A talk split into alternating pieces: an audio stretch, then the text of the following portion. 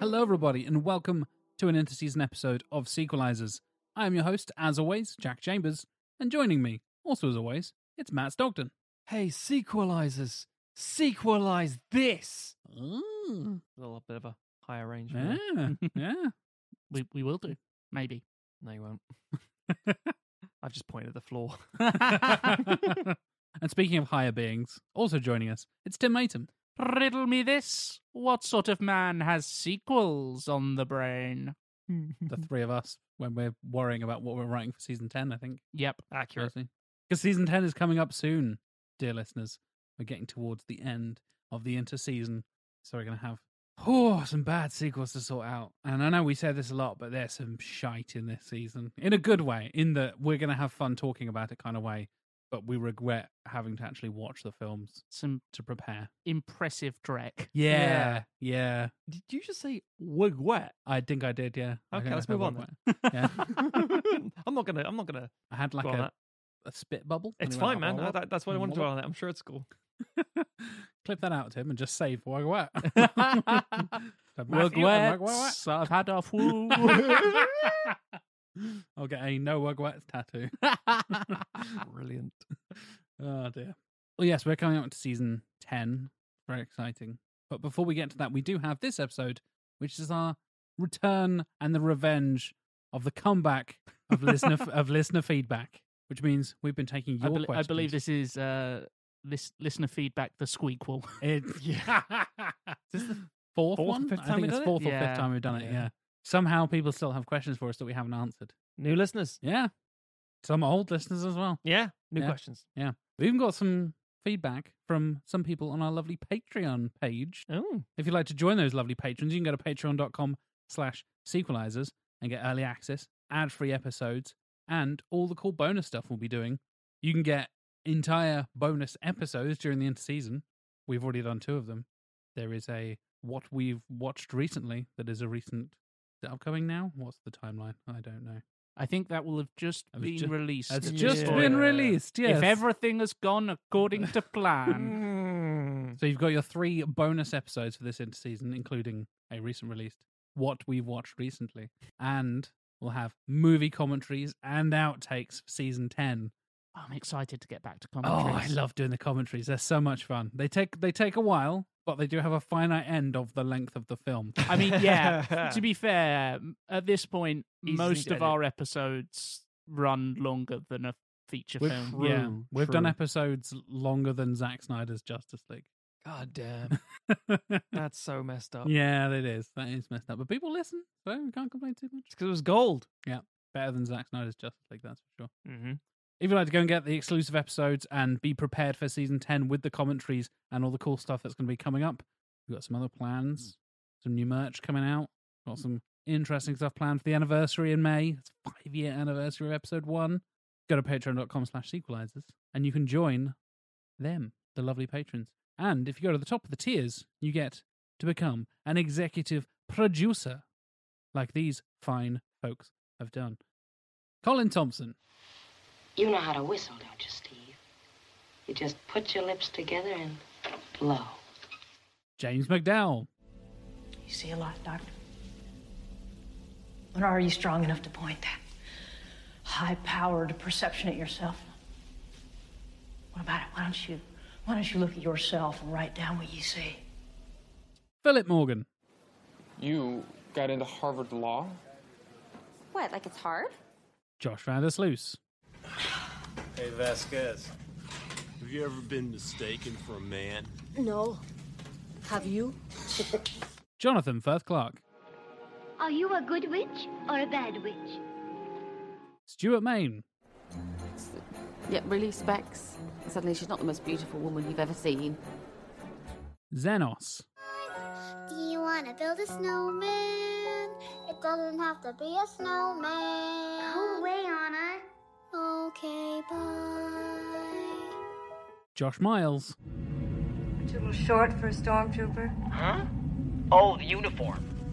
And Hyper Dude Man. Whose motorcycle is this? It's a chopper, baby. Whose chopper is this? Zed's. Who's Zed? Zed's dead, baby. Zed's dead. Thank you for your support, executive producers. You make this interseason possible. The fact that we've done 13 episodes with the MCU trilogy kicking us off. Yeah. And we've got a 12 episode season 10 coming up soon as well, plus all the commentaries coming back. You make this all possible. Thank you for your support on Patreon. We very much appreciate it. So much goddamn content, and it's all your fault. It's an obscene amount of stuff. If anyone's to blame, it's the patrons. Yeah. Not us. Uh, We just do what we're told Yeah. most of the time. So join them and help share the blame. Exactly. a problem halved is a problem shared, or Yeah. whatever it is. problem shared is a problem halved. I think. Exactly. So, should we dive into some questions? I am and give very ready. The listeners some answers, shall we? Yes. We're going to kick things off with one of the executive producers, Aries. Funnily enough, Aries. It was star sign, you know. What next question? Green. It's my favorite color. Because you're Anything- Irish, Matthew.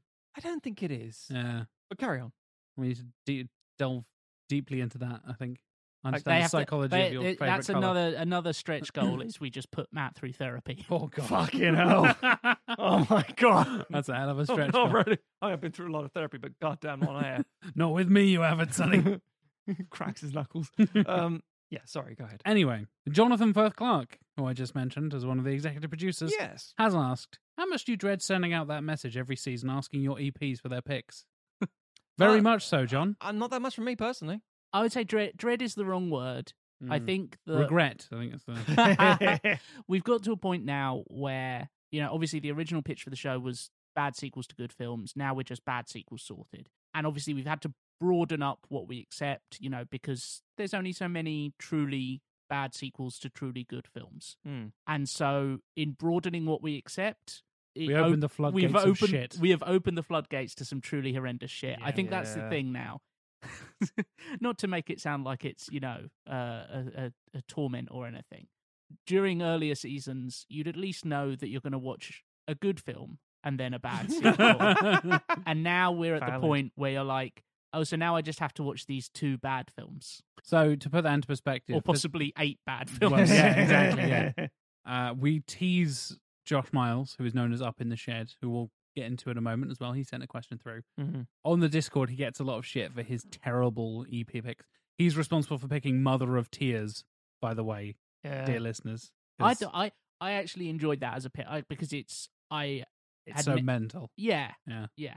Yeah. I think it Mm-hmm. worked as a kind of look through Shallow as well because we hadn't this topic Exactly. we never really touched on before. It- Yeah. it'd be saying as on the bad list as that- Mother of Tears is, that actually Mm. kind of worked really well as an episode Mm. for us to kind of for me to educate myself in Jallo and then look at Yeah, other stuff as yeah. well. It'd be on the list, but it'd be a while before we got to it, whereas this is like pushing it up the list faster, Yeah. basically. That's often the case with the EP picks. They are on the master list of bad Yeah. sequels somewhere, maybe quite far down. They're not mm. good. but yeah, we get uh you can get like stuff like Fern Gully 2 from Xenos last season. It was Yeah, like yeah. He was like, I actually prefer the second one. I'm like, fucking hell, okay, right. I insist on no clown cars. I'm like, all right, Xenos, Jesus Christ. Don't worry.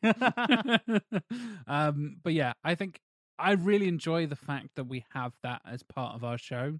I love it when podcasts and, and YouTube channels and all this kind of stuff have a bit of interaction with the listeners, Mm. whether that's directly through the listeners. We do like Patreon polls and stuff like that. So we get the patrons Mm. voting on a multiple choice thing, or we get the EPs coming in and saying this thing. And we still have veto power. We have vetoed a couple, Mm. It's like soft Yes. veto. It's not like we're never going to do that, but this doesn't fit in the theme of the season because we've said about this before. We try and construct the season around it's not just horror film, horror film, horror film, There's horror film. balance. Yeah. We want to balance a comedy and a romantic Hmm. Mm. film and a kids film and a horror film Yeah. and something a bit older, something a bit sci-fi, all that kind of stuff. yeah, and try and some, balance some it a bit more. big films people have heard of, and some smaller films people may not have. and stuff Exactly. like you got that. you got to have the tentpole things there. You got to have the cornerstones of the season, the big big finale, big start, some good ones in the Mm. middle, and then some interesting, weird indie, old stuff, whatever it is in the middle there as well. Yeah. So I think it brings a nice bit of variety. But you guys have terrible fucking taste sometimes. John and I think- Josh specifically, you have terrible fucking and Xenos, you all have terrible fucking taste, and the rest of them. No, I think I think there's there's a real interesting tension between sometimes picks are made where it's like, haha, I'm gonna make the guys suffer with this one. And then sometimes there's pics that are entirely honest, where it's just like, I'd like to see you do that. And it's a question of like, wow, I wouldn't like that is nowhere near like Yeah. like a Fern Gully too, where it's like, you know, it was genuinely like, oh no, I, I actually I prefer the second one, but I'm interested to see what you do with it. It's like, Yeah. okay, you know, and and it's everyone's uh, you know opinions are varied and uh, Yeah. And and, I then- one of the reasons that I like doing this show is that it pushes me to watch stuff that I would never have watched otherwise. Yeah. Um, and so whenever we get those truly weird picks, it's always like I enjoy that because it's like, okay, I never would have watched that. You know, I never would have thought to watch that. So go on then, yeah. Which is probably true of a lot of the listeners as well. Yeah. So I know a lot of people are like, oh, that sounds fucking awful. That sounds fucking great. And, and then we're saying, like, you should watch this first one. I know it's from 1978 or whatever, Mm. but, y- you know, it's re- it still holds up. It's really good. I mean, again, the Mm. prime example I think of with, with you guys and things is uh, Saturday Night Fever. Mm. And the reaction of like, holy crap, this is a good film. It's like, Yeah. Hmm. yeah. Actually, Oh, but this is a film about dancing and stuff, right? It's like, nah, it's kind of Mm-hmm. Mm, about kind of. working class people and drugs and stuff. It's like, Mhm. oh, Yeah. wow, okay.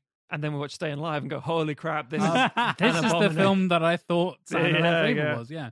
Yeah, another precisely. example, um, and we'll get on to there's another question coming on in a moment. I won't touch on too much. Is being introduced to new films. I think is a is a big Yeah. part of that. Whether that's through the EP picks or through our master list of. Mm. There are still some of those occasional good movies where you see the first one or the first two, and then the third one is shit or something like that. So there are still gems in there somewhere that I haven't I have yet to experience and have Yeah. experienced Mm. thanks to the show as well. Second question from Jonathan. Yes. With the rise of the reboot sequel, as in a film that ignores previous sequels, such as Candyman 2021 or Halloween 2018, Mhm. what franchise or franchises do you think need one of these reboot cool things? Modern remake slash sequel doodads. Any ideas? I thought of two. Okay. uh, just in case my pick was picked by you guys, basically. Sure. One is Jarhead, Interesting. because Jarhead has three sequels. Mm. Oh god, it does, doesn't it? Yeah. Yeah. And, you- Hmm. And yeah. I don't need a sequel to Jarhead at all. Yeah. But if you wanted to tell the story of a veteran who, uh, from the Gulf War who had to go back to the Afghan War, but like that could would work. be Yeah. interesting. Yes, because I, I have not seen the Jarhead sequels, but I believe they are just pretty much just action films. They Generic are- tat, yeah. Yeah. They are uh, quite div- is this uh, in a similarish way to Rambo, uh, as in the, Mm. the Rambo Yeah, franchise, yeah. They're quite divorced from what the original was even about. So They, they yeah. take the anti-war PTSD interesting yeah. Hmm. character study type stuff and be like, Mm. "It's a war movie, right?" And like, ah, no, but Mm. well, we made a war movie. Like, Mm. fuck's Hmm. and the sake, okay. boiled up tension of people who want to just do their purpose of killing Yeah. someone, Yeah. but they can't because of the sitting on your hands the whole time. It's it's a n- yeah, Hmm. Mm. Jared's on The that. the best Jarhead sequel is the HBO series Barry, starring Bill Hader.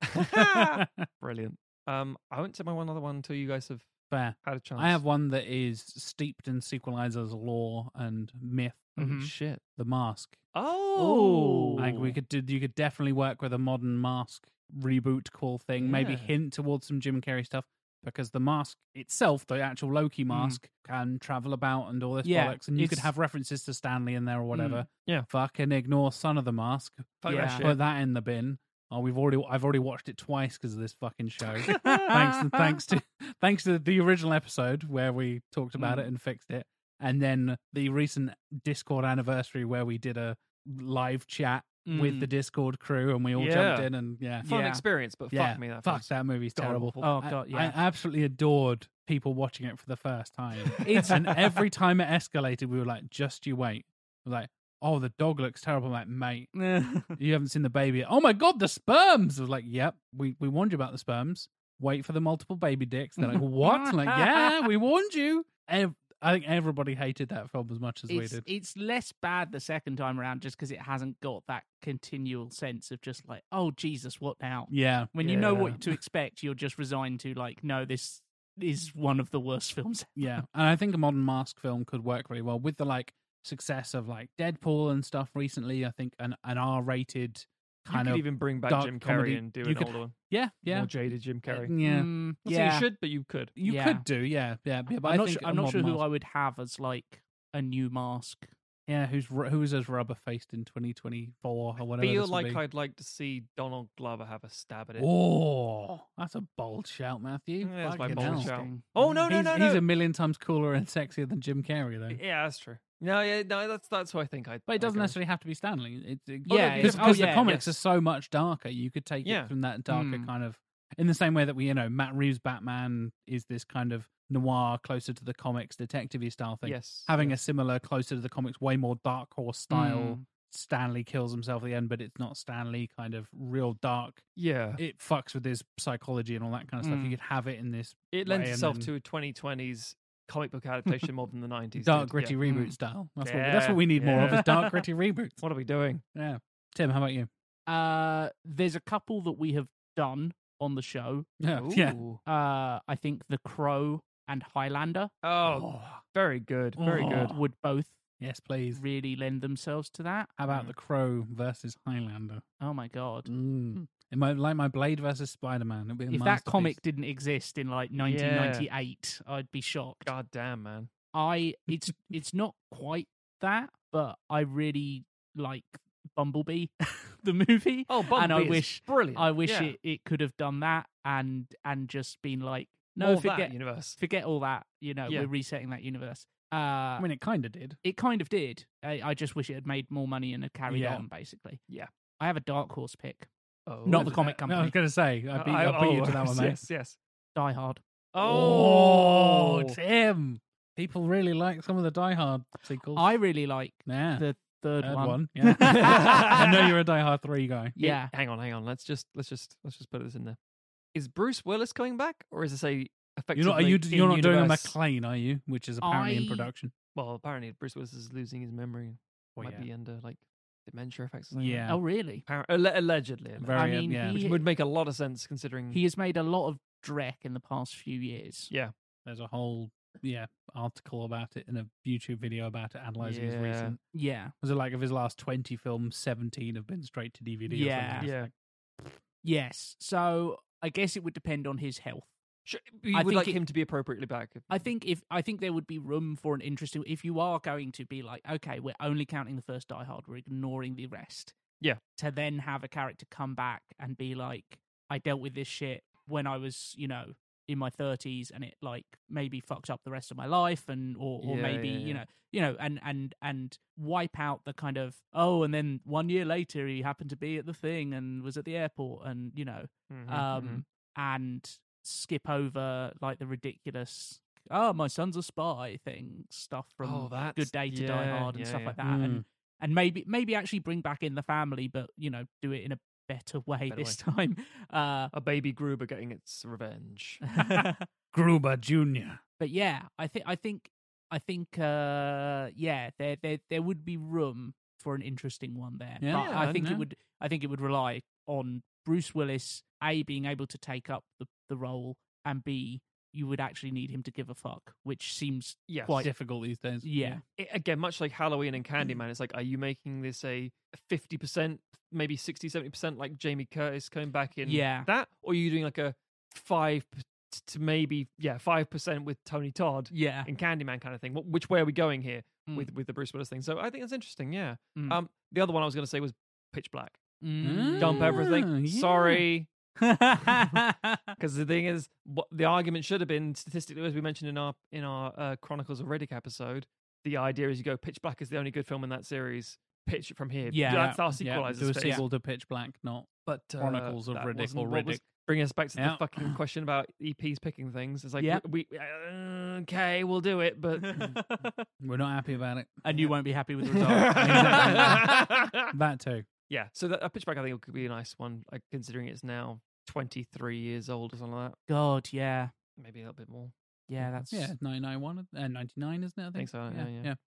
There you go. That's, that's a good answer, though. Yeah. Mm. I think I think the, the the problem with Riddick is that it's such a Vin Diesel thing, and he is now at a point where like the film that he makes would not be good. No, no. you need you would almost need to be like we're going to bring back Pitch Black, but we're also going to like it wouldn't work without Vin Diesel, but also it wouldn't work with Vin Diesel now. Agreed. No, and yeah, that's fair. He'd have to pass it off to He'd have to be someone such a he really- supporting role as well. Yeah. Yeah, More universe stuff, sure, but not him. Yeah. Anyway, Next question, kind of tying off what we were just talking about. What are your most and least favorite things about doing the podcast? And I'll kick this off with kind of what I touched on just now. Mm. I've watched a bunch of really cool movies because of this show. Mm. Ah. I discovered The Crow because of sequelizers, and I fucking love The Crow. I've gone off and read some of the comics, and I talked about you know Mm. Crow in Japan and shit. It's fucking Yeah. brilliant. Discovering things that have been on my like to watch list for like 15 Mm. years and gone like I actually have to watch it now. I have a reason to actually force myself to sit down for an hour or two and actually watch this film and pay Yeah. attention and shit. And I'll just be like, oh, I'll stick it on in the background while I cook or something, and actually like properly like take Yeah. notes and really digest Mm. something that I can almost guarantee is good. And then also watching some of the infamously shit sequels that I've Mm. heard. Hmm. Yeah. Like I hadn't seen Speed 2 until we did Speed 2 and been like, I have heard so fucking much about this movie. Mm. I was like, oh my god, that gif is from Speed 2. That scene's Yeah. from Speed 2. Oh, that line is from Speed 2. All that Mm. crazy shit. It's just like Mhm. being able to enjoy both the good and bad things from cinematic history that I've not been aware of or not b- had a chance to to see in the past. I think it's one of my favorite things for That's sure. fair. I was I was filming Matt, you some don't have that. You've seen them all already. It's true. Um, I, have I we covered a film you've not seen before? I yeah, don't think- probably. and that's how You vague said of a move that probably was. as in like no, absolutely not. Yeah, I don't think I have. We've yeah. we've talked about it on like I've seen stuff and Tim's seen stuff on what we've watched recently because you haven't got around to it yet. yes, that's true. Yes. But something we've covered on the main seasons, I don't think is anything you had not seen before. No. No. Not yet. I hate. No. Sorry. Yeah. I mean, I think that, like, it would have to be something on the Fern Gully 2 level. It would have to be, like, a direct to VHS, probably animated sequel that you would have That I've I, I had Yeah. difficulty acquiring. or It'd just be thinking like this shit's Al- out. Alpha and Omega 3 or something. Precisely. Yeah. Um. Weirdly enough, I was talking to I was was filming with Stuart um Ashens for you people uh on Sunday, Saturday and Sunday, in fact, uh over the weekend, and he mentioned Sequelize again about how because this year is the 50th, it's tw- 2022 is the 50th anniversary of The Godfather. Yeah. Mm. and people on the set we were talking about how like um you know oh I've only just seen The Godfather it's fantastic I'm like of course it is and Stuart said yeah I only watched it first time because it was on the sequelizers and Mm. it was like Mm. meant to get around it and yeah confirmed it was amazing and you're like yeah because that's the thing the show does open doors to Yeah. horrific pieces of shit but it's like I there's n- watched Son of the Mask twice because of this. Yeah, exactly But also, we have watched God, The yeah Godfather. things, and yeah, stuff like that, precisely yeah yeah yeah And yeah. and not just in the main season, I would say, at least for Oh, myself. interseason there's actually, yeah there's interseason stuff where we'll pick a topic and it will push me to. It, it's usually like, oh, I've meant to watch that for ages, and now I will Yes. finally watch it, and then I'll turn it into one of my recommendations for like a, a topic that we're, yeah we're discussing. yeah definitely Um, so yeah, I think having that push to do stuff was it least and best things about doing. it. Yeah. Mm. The thing, speaking for myself, with my like ADHD riddled brain, editing is the worst because I, if you're editing, all you can do is edit. Like Agreed. you you can't have to focus you Yeah. it, it requires focus and you can't like typically when i'm doing something i'm doing two things Me too. um like I will listen to a podcast and do something else, or Yes. watch something and Mm. do something and else. yeah and be like looking at my phone as well music's or, on in the or background while I'm something. doing this thing or E- whatever. exactly Totally with Yeah. you there, Tim. whereas editing or- like it requires your visual focus it requires your auditory focus that's all it is yeah sit down and get it done It also Uh, takes like five hours an episode. yeah if Yeah. if not longer It's not Like, like that. That's being Yeah. like that's a fairly neat two and a half hour episode of Mm, Sequelizers where, yeah like general rule, double the runtime of the episode for the editing. Yeah. and then you've got all the like, oh, I need to go and find the EP clips and stuff. And that's Yeah. if it's straightforward edit like the interseason yes, If it's the main season and we're also clipping out the outtakes, things, and everything else, yeah, it's more clipping complicated. out Yeah. outtakes and adding in the EP little shout outs Precisely, in the yeah. beginning and stuff. yeah So to put it in perspective, I that's mine as well, Tim. Yeah. Absolutely. Just because it takes up so much time, and like you said, you can't do anything else while you're doing that. So so many things, like I said, I, I watch stuff while I cook all the time because Mm, I do most yeah. of the cooking in our household. Mm. So I will have my phone like propped up on the side. I have a Mm. little my phone case has a little stand for a reason, so I can Mm. have it like on the Yeah. kitchen side. But oh, I'll watch like I watched like the last few episodes of The Expanse Mm. on my phone while I was cooking, and then watch like the last two. Like right, I need the big screen. yeah And there's certain moments where I'm like, I need to watch this on the TV. But so many things I'll just catch up. Oh, I'm watching a YouTube video or whatever it is. Yeah, Yeah, I'll like- have it propped up in the corner and doing Yeah. stuff. But when you're editing, like you said, I am in the spare room. Toothless needs to fuck off. Emma needs to fuck off. and I am sat there for two or three hours at a time, staring into that screen and being like, Mm. nope. Oh, I said um. Edit that out. Oh, Tim said, uh, get rid of that. Yeah. Matt coughed. Get rid of that. Matt coughed. Matt, Matt coughed. coughed. again. Matt coughed. Matt coughed again. Uh, yeah, and it's such a detail oriented thing, and it requires so much focus. And the amount of like, no, I can't go out. Sorry, I've got to edit a podcast. Mm. And people are like, oh wow, you do a podcast. That's so cool. Because I have a fairly new job. A lot of people are like, oh wow, you podcast. That Mm. how interesting. I'm like, not as sexy as it sounds. It sounds like, oh wow, you have a, every fucker has a podcast these days. Granted, we've been doing it for five years Mm. on this show and a lot longer for all of Mm. us as well. Half a We've- decade. Yeah. We've also all been doing it for much longer than just sequelizers. True. But you don't hear about the unsexy side of it. It's like, oh yeah, we have this great community of Discord people and we get to watch all these cool films and like it's a creative outlet for us because we get to write Mm. and rewrite shit films and turn them into hopefully good things and hang out with like two of our Mm. best friends and just talk about movies and stuff. Mm. But you're also like, yeah, I can't, I, I can't see my family tonight because I need to edit the podcast. It has to Mm. be up on Friday, and I've got no time now because we're fairly tight on the schedule. So, uh, no, I can't do that, or I don't have time to do this, or whatever it is. I'm just like, I've got three evenings in a row of just two hours at a time sitting Yep. down staring Yeah. at a screen, which I also do for work. So I'm like, I've spent 15 hours staring at a computer screen today. Fucking hell. Yeah, I'm, I'm, I'm just to segue perfectly from that. Uh, most favorite recording and getting to chat films. Yeah, Yep. chance to talk Yay. about movies. Fuck Re- yes, recording is always fun. always fun. Like Always. even the the only time it's not fun is when One we in were the rem- morning. when we were remote Oh, and yeah, yeah. technical problems would would like lead to delays. We and we shit. have a question about that in a moment. as well. yeah. Mm. Um, we'll touch on that in more detail. least in a sec. favorite again, editing and uh, ever creeping deadlines. Yep. Um, I do a Ominous deadlines. sumo wrestling podcast, which is s- a, a, a little worse because it's sports, Mm. which means you have to do it on the day and it has to be done by the evening. Yeah. which is a different kind of demand.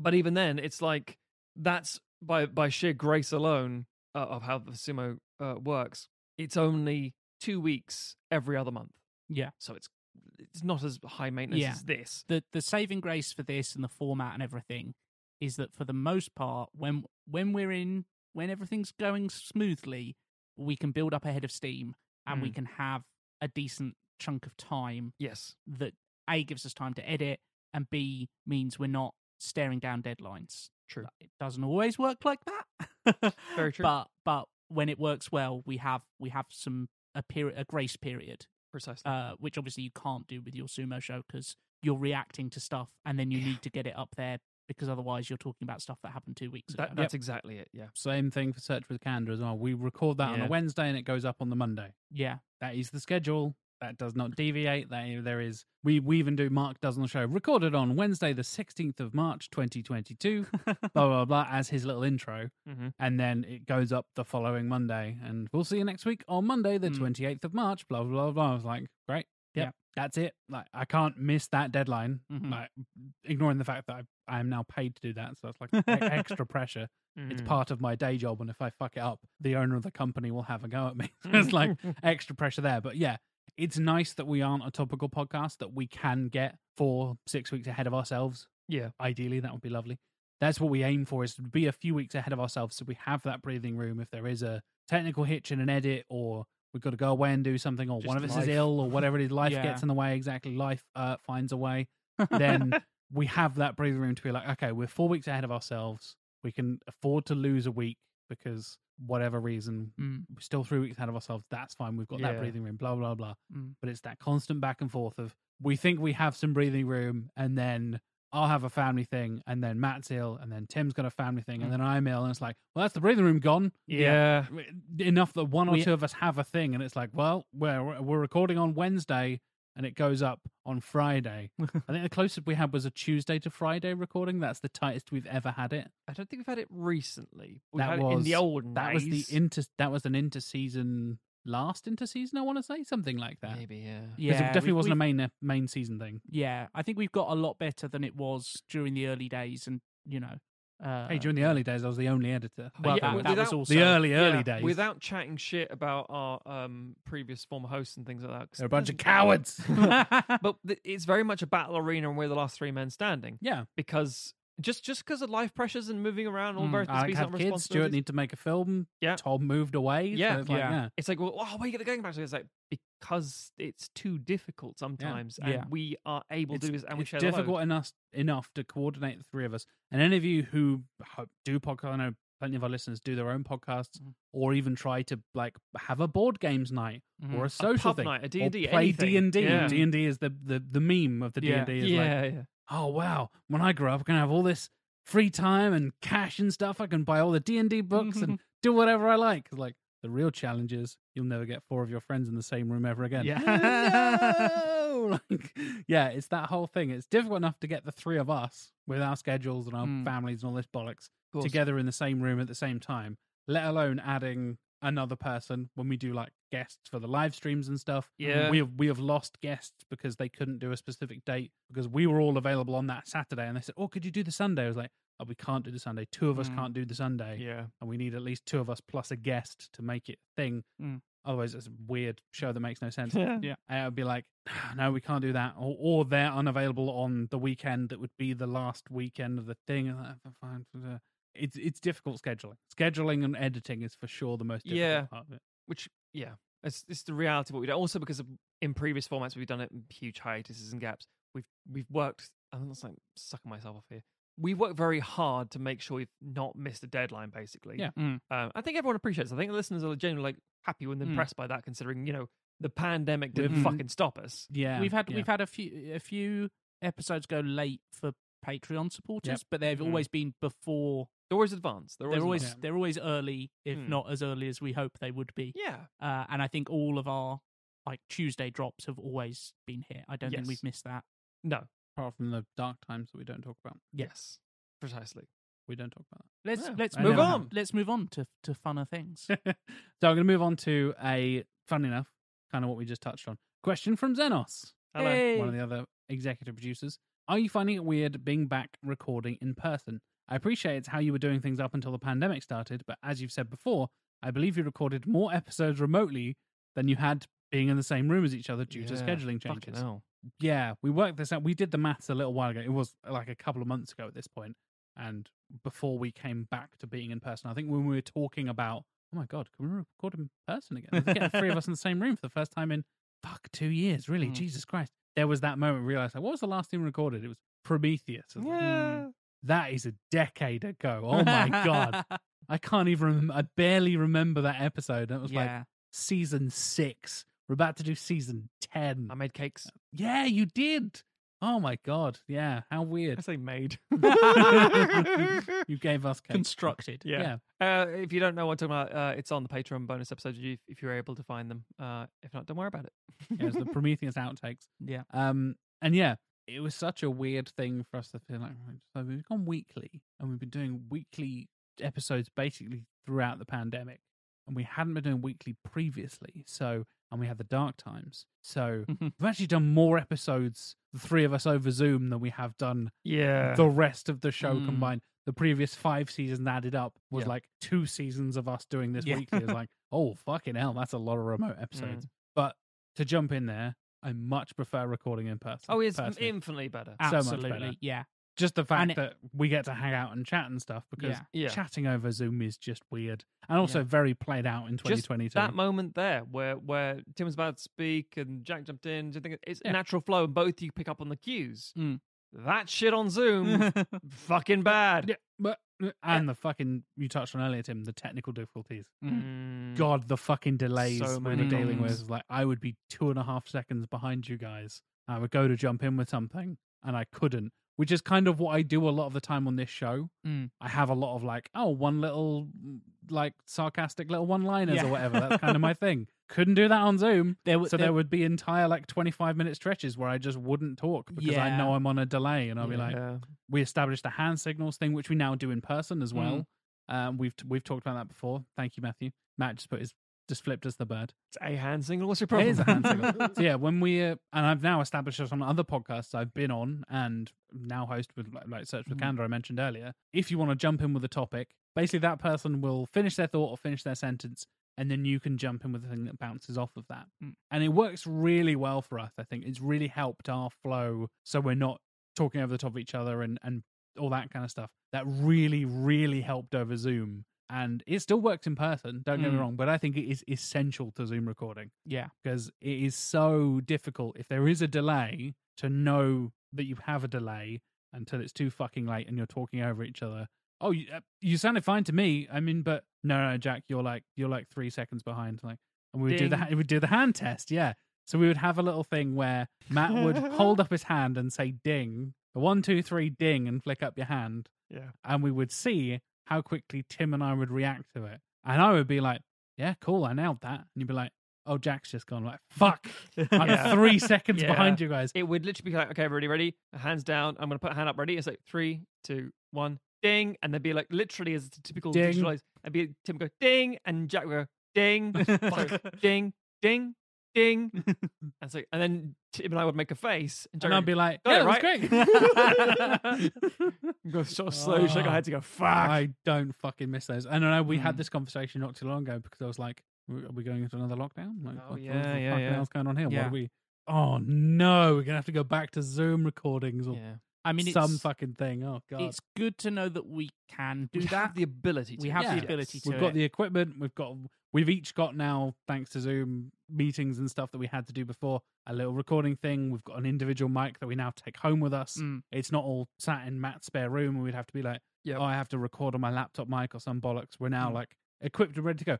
And it helps with the live streams as well, because Mm. that's all remote because our guests are remote. So it makes sense Yes, of that course. we're Yeah. then applying the same logic there, I guess. Yes, because otherwise we'd be three of us crowded around a single webcam Uh, in Matt's room, I guess. I've had plenty Hello. of I've plenty of work meetings like that where Yeah. people are crammed around meeting desks and it's like me on there and they're like, "Hey everyone," and I'm like, "Hello," on the other end of a long like boardroom meeting table type thing. yeah.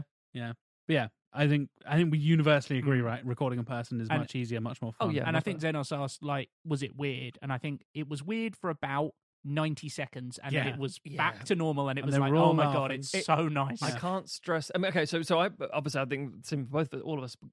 Pandemic fear, just a lot of caution and um uh and uh, just trepidation and just being very very cautious. all, all three of us were pretty, like, on, on the c- cautious side of things, Oh, yeah. you know, Very like much so. obviously we went Jack- remote before a lot of other podcasts did, and I Yeah. know Yes. for like jobs and stuff, a lot of businesses held out as long as they could. Mm. Yeah. Fuck that, we didn't. No. we I think we recorded Prometheus in like beginning of March or something like that, and it was like yeah, we had a two week break, and the lockdown happened on like the twenty third of March or something. Yeah. Yeah. we were like, we know this is coming, so Mm. Mm, let's just get ready to record remotely. Yeah. yeah. and obviously Emma, your fiance works in healthcare. Yeah. Yeah. Um, you know, She so- she established the COVID ward at our at the Norwich Hospital. Yes. Like, So, yeah. literally set it up Yeah. from scratch as one of the managers there. So Mm-hmm. it's Mhm. like, if you need up to date fucking COVID numbers, I know a person. Like, oh, it's real bad. If she says, yeah, it's real bad, I'll be like, okay, right, yeah, we we need to. And we basically had, for want of a better phrase, like a town meeting of sequelites, and we're like, Yeah. yeah, we need to we need to work this out. Yeah, because there's no point. I mean, you talk about those deadlines and things. There's no point in us doing this, and uh, we don't want to sort of threaten any of us getting ill. But it's also like from a very a purely selfish corporate mindset that puts us all behind. Yep. So going off with COVID two or three weeks, like nah, fuck that shit, can't be doing it. So it's Mm. just another factor of, of but, but yeah. So am I right in saying I'm the only one of the three of us that's actually had COVID? Yes, I Yeah, believe so. there As you go. far as Yeah. uh, yeah, It was unavoidable. You were going to get it though. and I had it before it was cool. I had it. Jack, long- I had it's, it. uh, I've never, been I've cool. never had a positive COVID test in my life, but I had it early March 2020, uh, yeah, and a colleague at a place I used to work at, keeping it as vague as possible, went to Laos and then came back from Laos and then Oh, was just coughing all over the place, and I oh, was like, lovely fuck's Yeah. sake! and me air and, ano- travel. and another colleague of mine both got really ill at that point and got really bad coughs and stuff. Right. I got a 40 degree fever and was vomiting all over the place and shaking. yeah. and I was really ill for like two or three days. Thankfully, when I'm ill, it usually is very intense but very short. That Mm. seems to be how my Mm. body, Your body. works for whatever I think reason. mine's the same, but I have like lasting symptoms that seem to take, Yeah. stay forever. But yeah. So that happened That's to just me. called being over thirty, man. Yeah. I, I had this. I had this before any lockdowns or anything like that. So this Mm. is. I, I'm a COVID hipster basically, and I, I went to the GP and everything. Like I was barely able to stand, and I was shaking, and I was like, yeah, "It could be COVID, but we don't know." Bef- this was So we before went- masks. we and went Jack was definitely infecting Bef- everybody. before Piece the of shit. lockdowns and all this like we don't know how infectious it is So we went to the walk-in center. Of course. Emma and her mum went there, and he was like, "So if you stick some vapor rub in the shower and then run a really hot shower, that'll clear you right out." And I'm like, Wow. "What? What about my 40 degree fever and projectile vomiting?" He's like, "You seem all right." I'm like, Wow. "Brilliant, thanks." I've have I've had universally terrible experiences Oh with my GPs my God. entire life, basically. Then Emma got COVID like a couple of weeks later, and she had the opposite symptoms where she lost all sense of taste and smell, was really like lethargic, and it dragged out for like six to eight weeks and all this kind of shit. Yeah. I had no smell or taste issues at all. I just had a really fucking bad fever for like three days, and then I was fine. But colleague went to Laos, and then like four days later, it was like no travel zones are China, Laos. And I was like, oh fucking hell, why? Okay, right. Yeah, yeah. And it was literally so we had a business downstairs in our flat building. The, the ground floor is an office, and they put up posters in the lobby of our fucking building where we live that said like, if you've recently travelled or been in contact with anyone who's been in China or Laos, please do not enter this building. I'm like, I, Tough. I tough shit. I live here. Like, I'm not going in your office. I'm just going upstairs. Yeah, but yeah. yeah, that was a whole thing. So yeah, that's that's my story. Yeah. So we, we had some hesitance when we came back in the room because we were still like, "Mm." but then literally, again, cannot stress this. I trust these two. and we played Mm. it safe as well. We're we, we're So safe. socially distanced We now. s- we are, yeah, it's true, yeah. The fact that we don't all bundle up, uh, ignoring the other's fact that faces. that's the best option for audio as well. That's true. The Mm. further apart we are, but we can still communicate with each other and see each other is better because you're not hearing each other in each other's mics as much Yeah, and yeah. all this kind of stuff. But it helps the fact that I couldn't reach over and touch Tim right now, and I also can't touch Matt. So there's an element of social Mm. Um, distancing there. I can touch Matt. Also, we do make out before each session. so That's- that is a problem, yeah, probably yeah. Hey, slippy mouth time is different, Tim. That's a tradition. That predates the pandemic. Yeah. That was when good times was the the five way slippy mouth time. Yeah. Come on, man. Have some respect for traditions. I hate, I hate you. I hate you, Matthew. What's the next question, Jack? Uh, also from Xenos. Now we've completed the MCU special trilogy from our Patreon stretch goal. Yeah. Obviously, two other goals on the Patreon, but they're a ways off. We know we're planning the Star Wars prequels for the 1,000 per month milestone. The now beloved Star Wars prequels. I hate that opinion has swapped round on that because people hate the sequels. Anyway, are there any other franchises the three of you are thinking about saving for, for potential future stretch goals now that you're well over halfway to that point? I have an answer. So do I. Ooh, go on. No. I, I, I sort of don't, but I sort of Uh, Okay. do. My thought is, again, along the prequels kind of line, Oh, okay. The Hobbit. Interesting. Because I think they're shit. Oh, they they're bad. Yeah. And I would assume that would be again a, uh, a, a maybe a prequelizer Z kind of Yeah. meh. But That- in terms yeah. of like a It's- stretch goal, It's a big, no. Billy Big Bollocks, do two films. Don't do three Hobbit movies. No. No. Could argue you do one, but because the book is like Yeah. 300 pages long or Yeah. whatever. But yeah, I would argue you do two Hobbit movies as a big prequelizers special, a la the Mortal Kombat's or, Yes. the, or the Hogwarts epic. Yes. However you want to describe Mm. those episodes See, and do something like that. Yeah, see, I think if I if I was just deciding how I would want to do The Hobbit, I would say do The Hobbit as a TV series. Oh, sure. because it's Yeah. ep- it's an episodic book. Yeah, yeah. It would make much more sense that way. fair, fair. Because it works like vignettes almost, so it doesn't have Yeah. like, Yeah. these little kind of mini adventures in a big yeah, thing. exactly. It's like this episode, it's the thing with the trolls. And Yes. This a, ni- and a episode, nice it's little riddles- song every episode. Yeah, Yeah, yeah, yeah. exactly. Yeah, this Yeah. episode, it's riddles in the dark. This episode, blah blah yeah, blah blah. yeah, yeah. Smart, smart, smart. I, I, I agree with that. You ready for the Tom Bombadil double bill? Hard pass. No, you're not. How about you, Matt? No, no.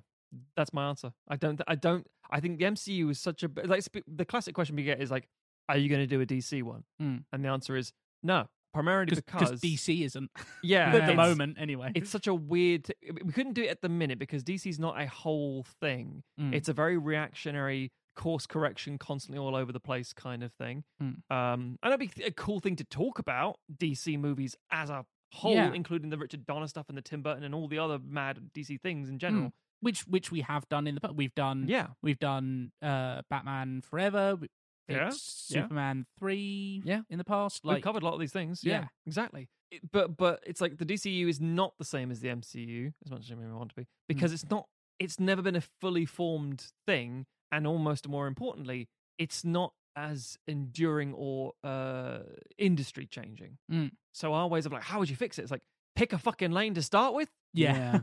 What, what am I fixing? The stuff that that started with it, or fix the end? Like, How do I fix it? Like, Yeah, make it it's more like, like where- Shazam. I can't with what to start with. So, yeah, where where do you put the start? Where do you put the finish? Where do Mm. yeah yeah? What do you include? Yeah. you know, is the Batman a DCEU film? Is Yeah. Birds of Prey a DCEU film? See, see, arguably no until the Flash film, and then maybe oh well, yes, Yeah. who And knows? Everything is. And then Batman 89 might be. Mm. Uh, Precisely. And Yeah. on top of all that, we have also talked for four fucking hours about half of the DC stuff in the well, the the Hmm. full one, you know, E DCU things of the Snyderverse in the Justice League episode. So Yeah. we have covered a lot of it already. Hmm. Yeah. is my answer. So eh, Two things we've already covered, well, uh, ish. James Bond is another one. We've already done inter-season two-part, episodes about yeah. that in a two-parter to kind of cover the two, like, older era and modern era sides of James Bond. So if that's piqued your interest, listeners, go and listen to those. They're old inter-season episodes from previous inter-seasons. Mhm. And thinking about how we could do something different would be something like one of the big horror franchises. I also had that thought. that was I, my I don't give enough of a shit about Friday the Thirteenth or any of those fucking Yeah, 'cause we've done that, Nightmare but- on Elm Street Seventeen or whatever the fuck they are. Yeah. we mentioned the Halloween. Jonathan Van Clark mentioned the Halloween Mhm. reboot call Mm. thing or whatever. Here's how I would like to do it, and this is like big, you know, big picture Billy Big Bollocks type stuff. Sure. Is we would have to do like an entire like mini season essentially of one franchise Mm. and we would go like Jack Matt Tim, Jack Matt Tim, and sequelize each other going through. So Mm. we'd Oh, have like okay, okay. you have Friday the Thirteenth Part One. Jack, you're doing Part Two. Matt, you're doing Part Three. Tim, you're doing Part Four. and Hmm. we're going to something like maintain that. continuity. And you have to through- maintain yeah. continuity Right, and sequelize each right, other right, right, right, right, appropriately. right. Mm. If I've cast this person, you now need to keep that person or kill them. unless they die or kill them off or whatever. Yeah. But if you kill them off in part three, then Matt can't have them in part four, Mm. et cetera, et cetera, et cetera. doing a Yeah. JJ Abrams and saying I don't like what you did there. I'm gonna change it. Yeah, just just just Ryan Johnson that Abrams and Abrams that Ryan Johnson. yeah, Johnson. yeah, Hmm. But yeah, I know we talked about that. That's potentially what we would do with the prequels. Is each Sure. of the three of us would pick a prequel to do, Mm. and then we have to maintain continuity across the three of us. yeah. That is again kind of similar to what we did with the MCU stuff, where we kind of Yeah, paint- the- the- painted the wider yes. picture of the fixes yeah, we, would we make tried and stuff like that. Like we didn't end up having too much crossover in our fixes, No. but we d- we we didn't deliberately uh like undermine each other or or uh, No. you know The closest we came to sabotage was putting Elon Musk in Iron Man 2 as Jack's pick for everything. yeah Fucking Elon Musk. yeah So, so yeah, yeah, I- I think I yeah. think that that that leapt to mind for me as well for something that would be appropriate as a stretch goal that people might be interested in seeing Yeah. because there's obviously a lot of horror fans the horror fans you know really care about that kind of stuff. um, Mm-hmm. and yeah, something that has the the scale of an MCU, maybe not quite the scale, but like that feels significant enough to make a stretch goal. I yeah, think that's the thing. is the Yeah. thing because we could, you know, we could pick any other film that we we just really want to fix, but Yeah. it's not quite. You you want it to be something substantial, something that would get people interested, Precisely. and and I think because of the nature of the DCEU, the fact that we've already done Bond as its own thing in the interseason, like those types of things are few and far between. Mhm. Um, and especially for something that we could then tackle.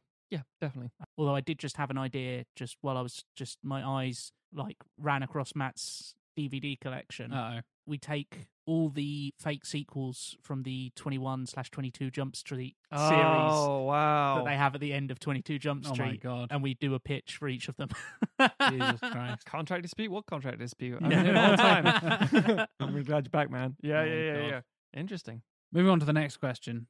Nice little quick one here, hopefully. Yep. How many sequels? It's too many sequels in Well, like franchise terms. I've got a definite answer to that one.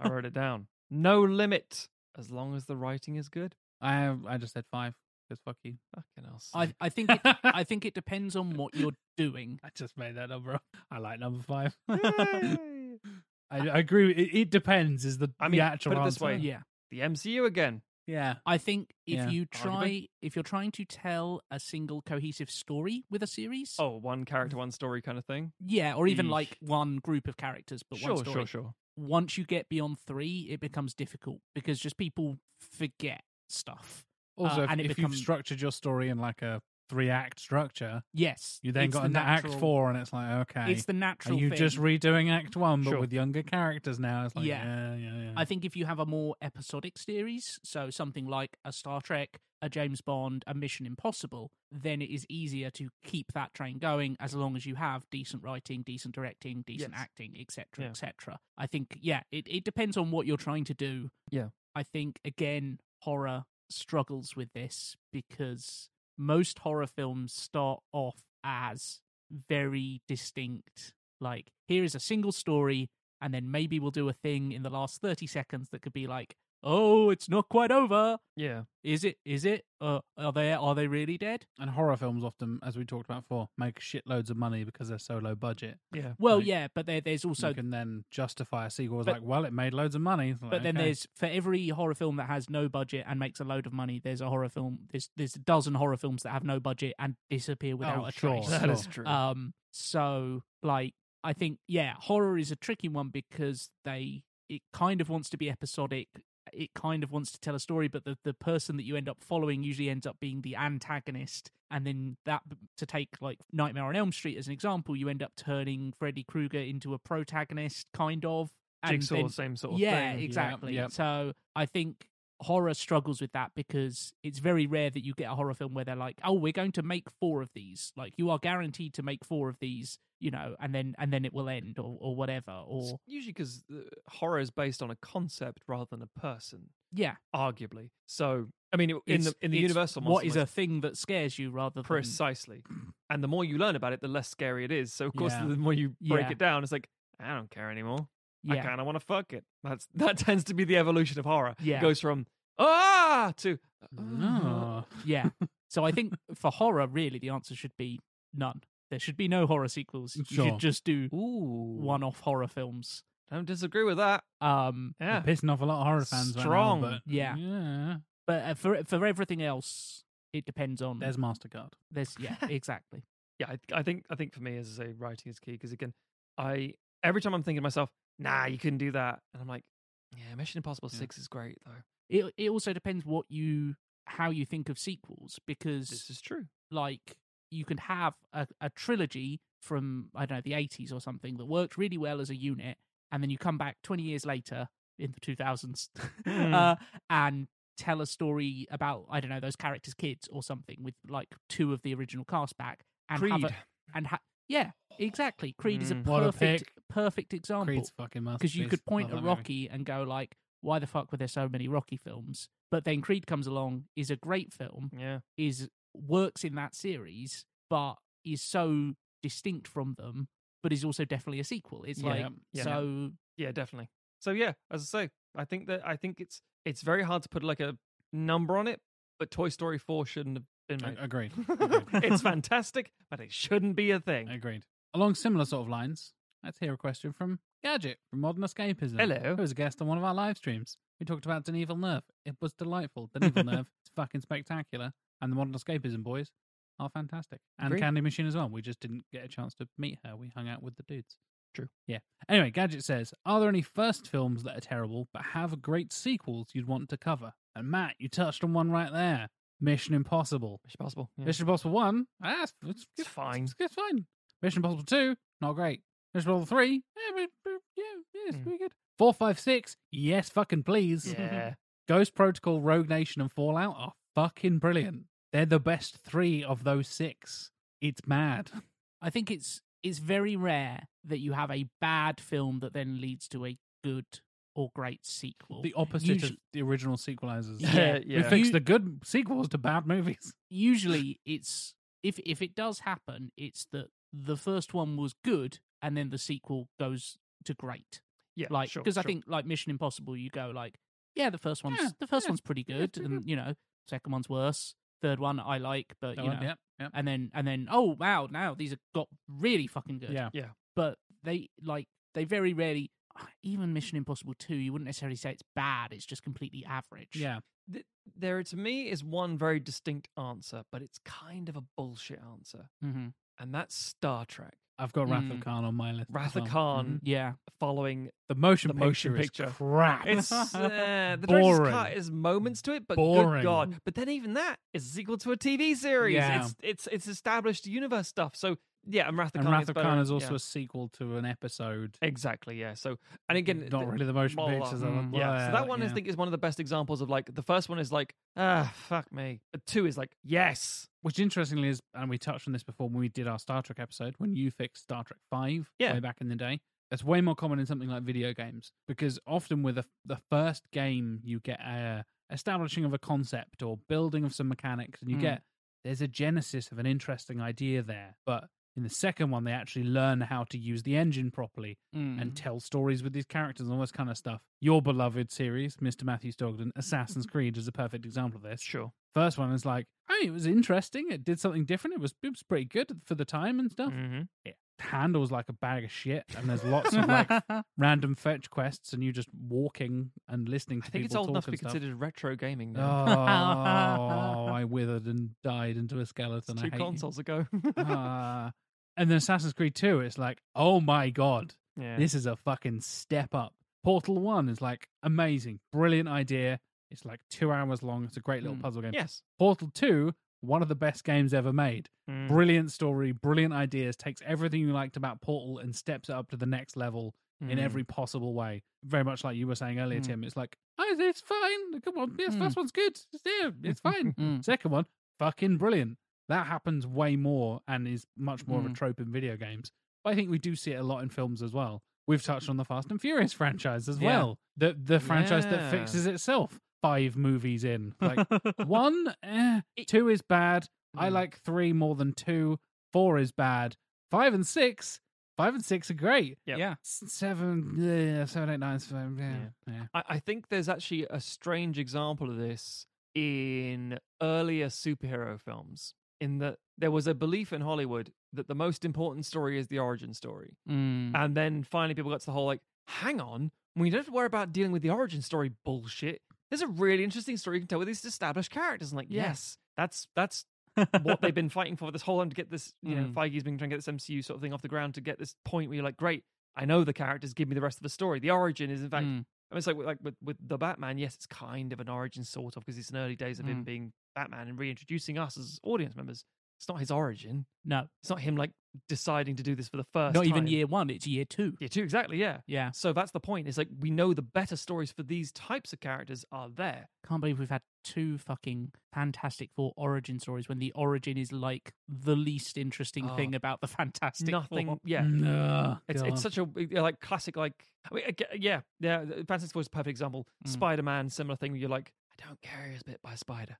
No, Spider Man. fine. Spider Man's interesting because the origin isn't actually the biting by the spider; it's the Uncle Ben dying. the Uncle Ben like, thing, there's, There's exactly. drama there. Yes. Whereas, really, like, there's there's several superheroes where the origin is like the least exciting thing, yes. and yeah, it should just be yeah, no, They are jump fun to adventures. jump to the meat. Yeah. Exactly. the the one I had down, Yeah. which again it doesn't really work, is El Mariachi to Desperado Oh, Good because of shout, monies then. and stuff. because of money. yeah, mainly. that makes complete sense. I get that. I get that. and then I'm sure at some point we'll do Once Upon a Time in Mexico. 'cause We that film will. is I do not care for that film. weird. Could have been so great. Really, eh, just added a Johnny Depp. Yeah.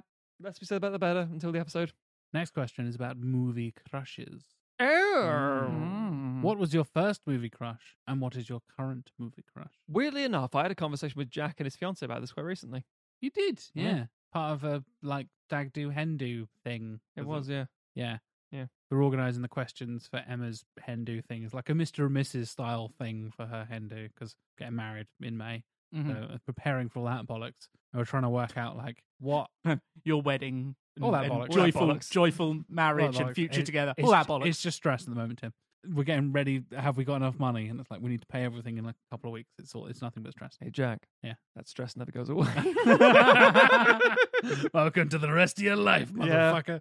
Yeah, exactly. But yeah, I've talked about this a few times. Funny enough, uh, we touched on it on the show previously. My first movie crush was Evie from The Mummy. Was Rachel Weisz? good fucking That's choice. a good selection. I mean, I don't judge people's tastes in, like, you know, who they want to slippy mouth with.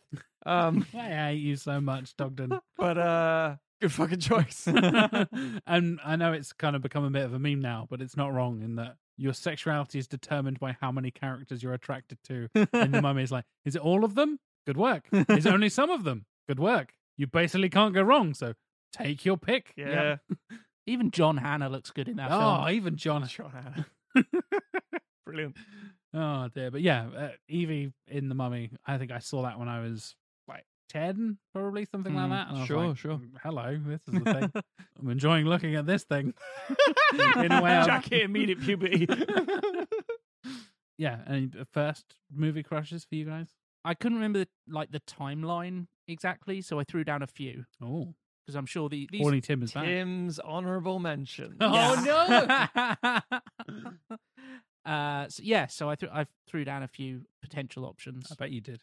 Joan of Arc in Bill and Ted's Excellent Adventure. Oh, Uh-huh. Mm-hmm. I get what you Ah. mean, man. Yeah. I get that. yeah. Mm. Also, also n- played by Jane Weedlin of the Go Go's. Mm. Oh, didn't know that. Yeah. Tia Carrera in Wayne's World. I Oh, get that's that. one for me too, Tim. Hundred percent, hundred percent.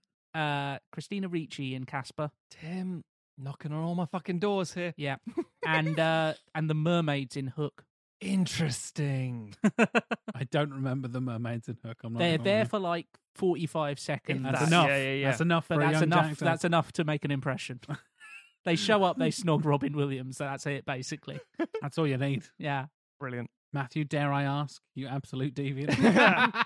no, no, actually, mine's quite. Mine, Some pinhead. Some fucking yeah, yeah. all the That's what I'm Cenobites worried just about. fucking peeling their skin off, and I'm like, oh, lovely. That explains a lot. Um, yeah. So basically, when I was a kid, Uh-oh. uh, grew up with those classic, you know, hanging out a fucking outside of a, a Martins or an off license or a or a, Martin.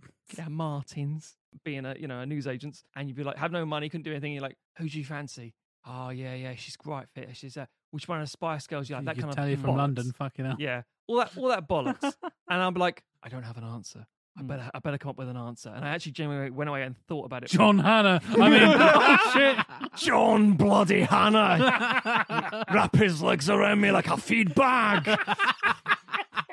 Got a town on his asshole. Oh, time for some slippy mouth. Slippy mouth as taught me by John Hannah. Does that answer your question? not a bad John Hannah impression. anyway, so he, he likes to, to hear his own voice when, you know, I'm on him. But basically, um, no, I had to go away and do a lot of actual research. Because it was like, it was the case of like, you know, you were talking about when I was like mm, 12, 13, people like saying, oh, By research, do you mean crawling through your wank bank? kind of. Ancient, ancient wank Yeah, bank yeah. history. So basically, it was the case of like, I don't know. It's like, 'cause I was like, oh, I love Lara Croft. Oh, yeah, she had a fucking triangular tits. Uh, um, but basically, I had to genuinely think, no, if this is going to be a serious thing, I want to give a serious answer. I'm going to go and have a think about it. Who have I fancied as a little boy and now fancy as a teenager? Who, who, who, who? Can't be a 25 year old woman. That's stupid. Have to be someone my age who's going to age with me. Yes, yes, yes. Let me think. Christina Ricci was the answer. Um, because I was like, when I was a kid, I was like, that Wednesday Adams girl's cool. Mm-hmm. Mhm. And then I was like, this Casper girl is really fucking cool. And then uh, and I got to about uh, 15 years, 16 years old, and Sleepy Hollow came out. And I went, oh no. um, so Christina Ricci has been, and then the thing when I met my wife, like in the first couple of months of us dating, like talk about like childhood crushes and stuff. Mm-hmm. Mm. And she- one of hers was Christina Ricci. I said, yes, problem solved. Yeah. What about most recent, Jack? Most recent. See, I feel like it's less- Baby Yoda. Yeah, You Grogu. filth. He's Yeah. 50 years old. Leave him alone. He's an old man. oh, that's such a weird thing to say, but you're Uh, not wrong. I have an, I have a s- simple answer to that one too. Go on. Because again, I thought about it, thought like really like, oh, who Mm. do I respect? And mine's like, nah, it's purely a primal fucking thing. I just like Mm. dark hair and tits. Sorry, um, it's Kat Dennings. Mine is too. Yeah. yeah. just angry Jewish lady. Fucking brilliant. Ah, wow. Uh, so I was I was thinking like really I was like who who is the most recent person who has given me like a reaction uh, in cinema, and it's You're not supposed to be doing that in cinema. listen, if they discover me they can kick me out, but I'll finish first. All right, Pee Wee Herman. No, it's uh, and it is funny because we were laughing about this the other the week um Oh, yeah. about the the tweet that was like uh Hmm. someone who was saying like oh when when Zoe Kravitz came on the screen in the Batman a girl in Oh. my cinema audibly moaned. Oh, yeah. yeah. yeah, Uh, and I was like, yeah, I understand. I went to see the Batman. I was like, yeah, I understand that. No, that's fair. That's a good shout. I completely respect that. Ah, what thirsty boys. On a completely unrelated question, what's your ideal dessert? Okay, do you guys know this one? For, for, me? myself, For me? yeah. Oh, no, no, no, for you. I, I, I feel like we have discussed this before, but I can't That's some remember. And it- weird- It's something suitably mattish. It's going to be something very Stogden. Uh, the answer is shoe pastry. So whether that's eclairs or profiteroles or shoe buns. Hold on, hold on, hold on. You have that as an entire category. yeah. Okay, okay. Well, just different shapes, isn't it? A shoe bun is a fist, and a, a profiterole's a tiny little fist, and and a, and a, profi- and eclair's a long You just fist. want you just want to be battered to death, just- pummeled like- by you just shoe like pastry. Fist, fist-shaped pastries. I don't want to say shaped like a dick. It's weird. It's dick and Mm. like large balls or small balls. It's freaky. No, but yes, shoe pastry because it's just again a very particular type of pastry, chocolate on top and cream inside. Mm-hmm. Fucking great. I I will eat that until I die. I don't put it past you, mate. I might I die. know, I know what you're eating like. It would Yeah. happen very slowly, but you would you would They, die. they sell in lots of shops these giant pyramids of profiteroles. Oh yeah, I'll take that in a spoon. I'm fine. yeah. that Good lord. spoon can't. All I need is a bowl of profiteroles and an angry Jewish woman. I mean, and a low quality JPEG of cat earnings. oh, lovely. That's an insight into what Matt would be up to right now if we weren't here recording. oh, dear. My answer, unfortunately, is fucking everything. I have a massive sweet tooth, and I will eat basically any dessert you put in front of me. a baby bird. Yes. Oh shit! if it's dipped in chocolate. yeah, I'll in break a my fondue. vegeta- Yeah, I'm vegetarian unless you dip it in chocolate. Then it's a, that's a different matter. Yeah. Then I'm eating chocolate, and that's fine. Yeah, yeah. I thought this was Turkish delight. That, that raw pink inside. No, that's that's pork. Oh, It's raw pork. That's That's, raw uncooked pork. chicken. that's that's the pink inside. Is the eh. yeah. I'll eat pretty much Chocolate's good. pretty much any dessert you put in front of me. Shit. So you know, Um, like no like key preference. Nothing you'd like. Oh, that's my peak one. I'd love to have right now. No, not especially. Interesting. I, r- I really do like go through phases of like, oh, I'm in really in the mood for a cheesecake or Oh, sure. uh, uh, a shoe bun spin off or whatever the fuck. However, Let you want to me those things. try a different question for you then to whittle this down because I think we can get to one one category. Would you prefer a hot dessert like a Mhm. sticky toffee pudding or a pie or something, or a cold dessert like an ice cream? I know you can say both, but which one would you I'm think? is- typically a cold dessert. there we kind of go. person, Okay, interesting.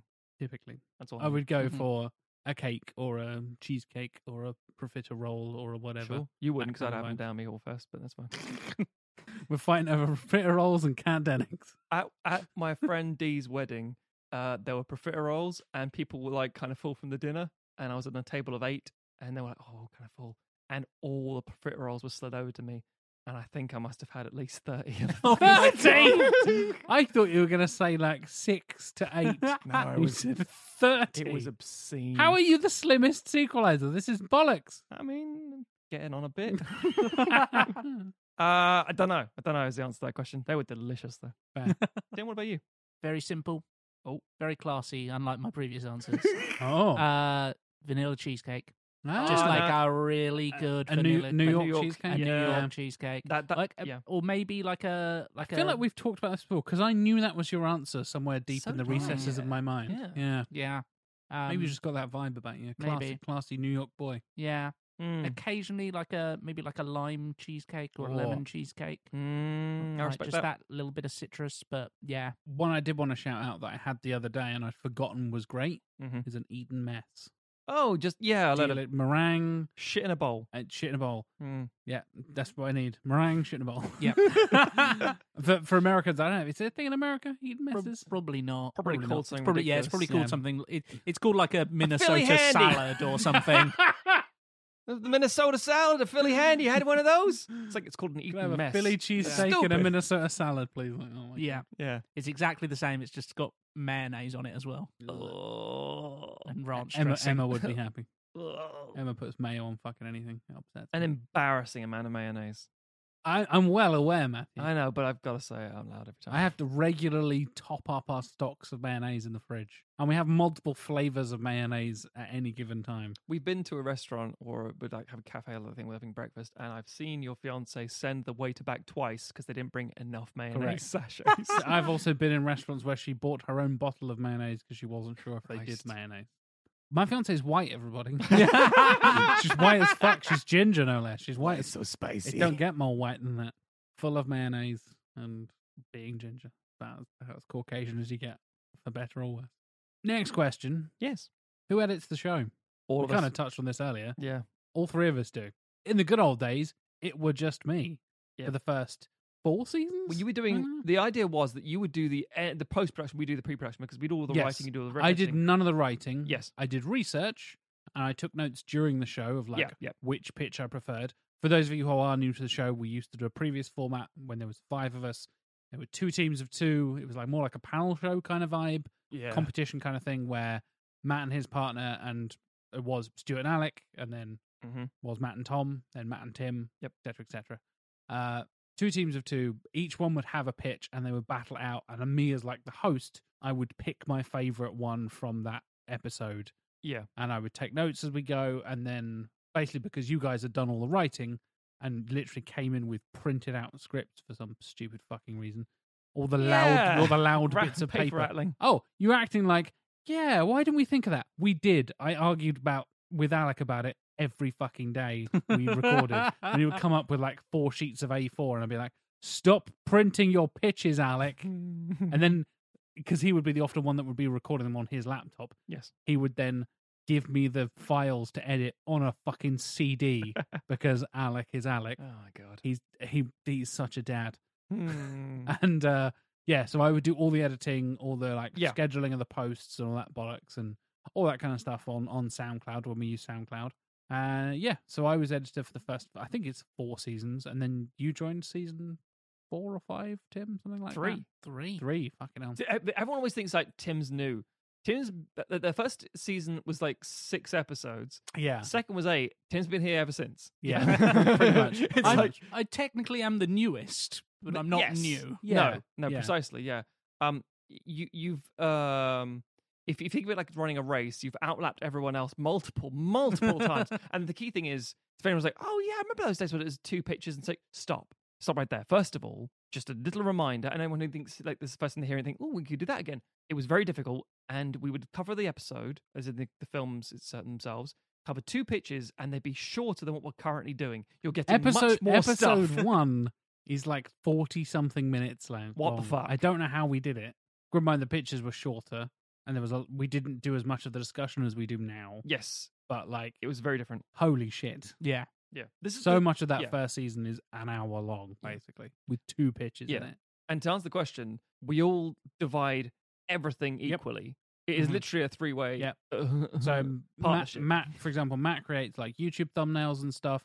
Tim, you've been booking guests for like live streams and stuff. I do a lot of like the admin and accounting corporate bollocks stuff, as yeah. part of the Mm. like like withdrawing the Patreon money, making Hmm. sure that goes in our bank account, paying John Scarrett for the work he does for us for all the artwork and stuff Hmm. Mm. because we want to make sure the people we're working with are getting paid and all that kind of bollocks. Mm. Not uh, us, but Exactly, yeah. and we share the responsibilities of like posting merch and stuff. Like Mm. Tim has some of the Yes. t-shirts, Matt has some of the t-shirts, I have some of the t-shirts.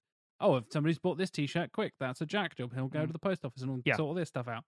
We spread it out as much as we can, basically, and whoever's turn it is to edit also does the teaser, also does the social media post, all this kind of stuff.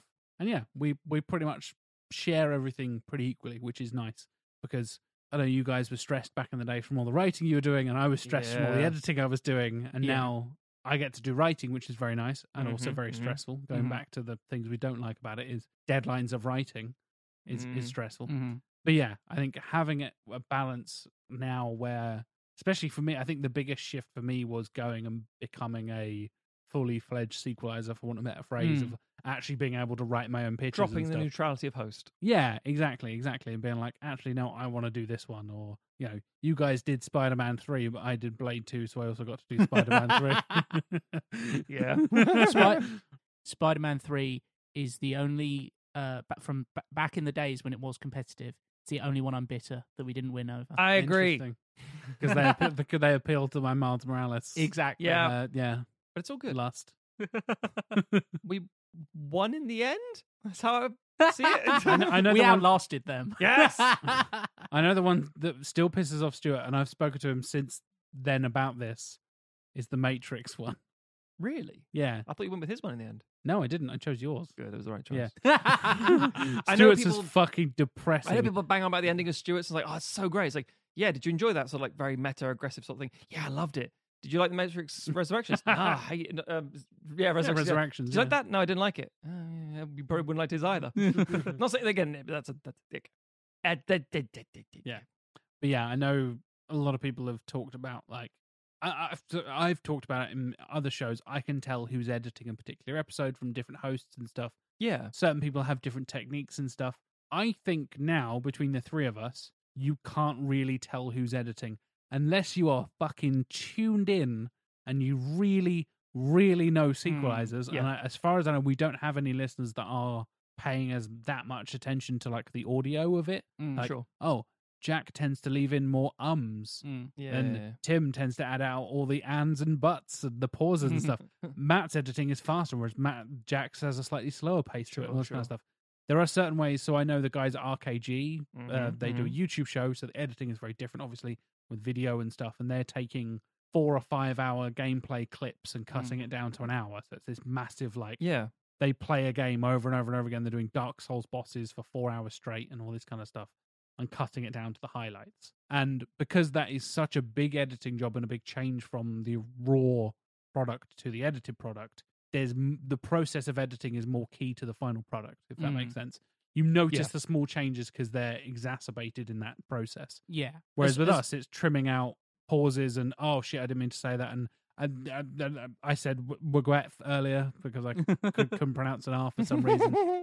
So hopefully, we're trimming out all the crap, and maybe Jack prefers like this type of outtake, and I'll keep that in the outtakes, but Tim just puts that on the cutting room floor, or vice Sure, versa, sure. that kind of thing. Unless you're really paying attention, I can't imagine people are, are picking up on that stuff. I don't know. Listeners, let us know if you can work out Mm, Good like, point. oh, oh, this is a Jack episode. they know because we post in Discord. That gives it away. Yeah. oh, we're wait- it's Friday morning. We're waiting for the teaser, and there's a post from me on Discord. Like, here's the teaser. Like, Yeah. well, that's a Jack edit then because Hmm. he posted on Discord. Mm. Yeah, good point. Good point. yeah, I think I I would struggle to tell the uh, difference between a Matt and a Jack if I didn't already know. If someone pulled Um, up a random episode now and said, "Who edited this?" unless I had distinct memories, I go, I Un- don't know. unless it's Yeah. a me, because I can tell it's a me edit because I edited it. "Oh yeah, the Yeah. memories of it." Yes, Because as I've heard that mentioned, episode multiple times. Yeah. now. Uh, I, I yeah, I couldn't tell if it was either one of you two. If that makes Yeah. sense. I'd say there's one thing which I can almost guarantee, and, and the thing that that also maybe even the listeners will pick up on as well, and that's the EP clips. Oh yeah, That's sure. when you know our personality is shining through because we have ch- we don't discuss that. We choose in the edit in the moment, like what are we going to sling in here after all Yeah. people's Yeah. names? Who, That's who what you edited get. the Donnie Yen episode? Ah, it's got a bunch of Rogue One quotes there. How weird. I wonder which one of the three of them Yeah. picked that one. Yeah, that that's when you know it's gone like uh like ah that's a, that's a chance for us to put our most most of our personality. Yeah, into it. yeah, There's not much personality in our style of editing. Certain podcasts do have, a- like I said, certain YouTube channels do have a very stylized, personality-driven edit. Mm. We mostly just trim the fat and the crap out and Yeah. leave it at that. We because we're such a conversational podcast, I think it works for us to then yeah and that's that's the thing. Like as much we spent a while earlier complaining about the process of editing, like it's a pretty easy job compared to how difficult some things are. God, yeah. Um, because we just you know we record for X amount of time Too and we'll- long. w- too long. Uh, but we'll like maybe trim like twenty minutes of that in total over the course of like an edit. yeah. It's because we Um, know our mic discipline in the room. Yeah, We tend to know what we shouldn't be doing, and Yeah. yeah, we trail on too long. And sometimes We I used to don't be know. much worse at that, for the record. yeah. That's true. We've gotten much got better, over the better. last five years, for sure. And I think uh, th- when it comes to reading out the pitches, it's slightly different because that you have a thing that you are reading out and you want to Yeah. make sure you're getting it accurate. So that will often have a lot more flubs there because you're just trying to say something that is written down specifically in a certain way. That also comes that we've not read them ahead of time for as the well. first time. If I Yes, if I had pre-read a pitch, I feel like I would flub less. If you're literally reading a sentence for the first time and saying it out loud and trying to get the intonation, I don't know if this sentence ends in a question mark yet. yeah. so I'm gonna be like, and Yeah. that was a thing for tomorrow. Oh, okay. yeah. So that was a thing for tomorrow. Like, yeah, right, I meant to read that as a question. Shit, I didn't read that as a question. Sorry, Espec- I didn't especially realize me with my fucking eight clause run on sentences. yeah, I, I I think I think you can tell whose pitches are whose. oh yeah, yeah, yeah. Because we have again, that's far more personality driven. That's much Mm. more of a driven by our creative Mm. things, which are way more personal to us than course. oh, I, I don't like ums and ers. I take out more. I l- keep in ten percent of the ums, whereas Tim keeps eight percent of the ums. Like who fucking cares? And I think podcasts can be over edited. And that's something I know I've been guilty of in the past when I've edited stuff. You can over edit something and make it so you're taking out all the little pauses and all the little things where people naturally stop, like I just did in that sentence twice. I'm going to get rid of all of those. Exactly. Yeah. so I'm just talking like this the whole time. blah, blah, blah, blah, blah, And it's like constantly a run on sentence. I do talk like that all the time. Well, that's just Matt talking. Yeah. Yeah. Matt, we have to insert pauses for. yeah. You may not know this. Matt's actually slowed down by 20%. Do you think he talks fast on this? I've done that before. Um, Yeah, that's fair. I've I've literally slowed down Matt's talking because when you're on a roll, you can the ends of your sentences can often be, just become a blur, Oh, they flow. and I've and I've yeah. had to slow them down before or add a pause in there between sentences. I had to do it for myself as well. And there's weird moments where what I find really interesting is when we know we're on a podcast, so we kind of self edit and it sounds Yes. like an edit. So there's moments where we'll be like, ha ha ha ha ha. So anyway, blah blah blah blah. That's what happened in the room. There's no edit there, but Yeah. because we're podcasters, that's what we did because we know the show must go on, that kind of thing. And I'm way off topic here. but- No, it's part of the But yeah. people want to know. yeah. And I think I've encountered, I've been, because I'm such a podcast nerd, another question we'll get onto in a bit as well. When I'm listening to a podcast, because I've been editing podcasts for like 10 years now, I'm so aware of editing techniques. And I've been put off certain podcasts because they're over edited. If you hear Yes. hosts and guests like basically almost talking over each other, and there's no gaps between those sentences where one person starts talking and then the other person starts No one's talking, and time the to other- think over what they just said. yeah, there's no way you've thought of a response to that sentence by the time you've replied. Yeah. I've literally been like, I can't listen to this. I know that's a real n- fucking nerdy audio. no, no, no, that's the same I, like- I notice editing in podcasts more now having done editing. Yeah, So- yeah, yeah. Sorry, yeah. Cer- certain authors can't read books. Certain chefs can't eat in restaurants. You just Yep. sometimes you're like, nope, Yeah. can't do it. Yeah. It's it's almost like a seeing the Matrix kind of thing, right? Because Yeah. I was talking to people at work about this the other day. I forget, and I know I think we talked about this on the show on the musical episode as well. I forget I know music. Oh, yeah. So when I'm listening to a song, my brain goes, "Oh, that's in the key of G. Oh, that's probably these four chords." And then that probably means that the, Oh, chorus, yeah. the chorus is going to do this thing and move from those chords to these chords.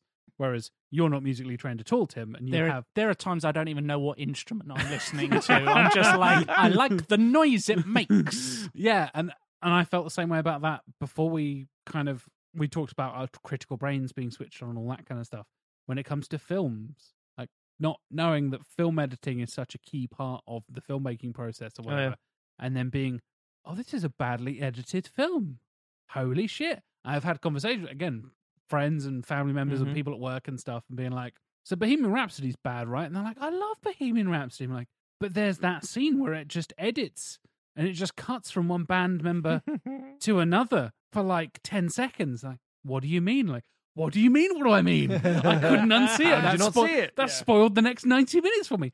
Yeah, but the Live Aid bits go around. I'm like, sure, but I hated the 80 minutes leading up to Live Yeah. Aid. So, ah, how do you not see this? And I kind of forget because. and It's just a it's just a matter of practice and It's edu- exposure and education, and experience, exposure yes. and experience. Exactly. It's not like a coming from a like a position of privilege necessarily, but it's like a an idea of like, oh yeah, I, I and then I do have total ignorance on some things. I have no idea how to make a video game, for example. Oh yeah. I don't know how to map fucking texture maps and stuff. I'm like, Yeah. "Ah, love video games. I vaguely understand how you like write a script for them and stuff because I've written scripts and done Yeah, voice yeah, acting yeah, and stuff. yeah. But like, how to program something in Unity? don't, don't know where to start, mate. I couldn't make a fucking cube. I have no idea. Mm. and I, I I like going into that sort of stuff. And there's certain things where I like not knowing, if that makes sense. There are certain songs I refuse to learn to play on guitar because it would ruin the magic for me. I get that entirely. Do you know what I mean? Yeah, yeah, yeah, yeah. No, I, I definitely do. And there are certain podcasts where I'm like, "Ooh, I've never heard somebody do that before." They've done sound effects in a different way, or there's a particular pace of their editing that is really interesting. I'm like, mm, mm, "I get this. Yeah, mm, mm, I appreciate that. Yeah. delicious editing. Well done, podcast producer person." And then sometimes massive fucking podcasts come out. And I'm like, "You've got echo. Sort out your fucking echo. Get up on your mic, host, who is apparently famous." millionaire podcast host person naming Yeah. no names. You know who you are. And it's like, you know, we, we put all this time and effort into our fucking podcasts.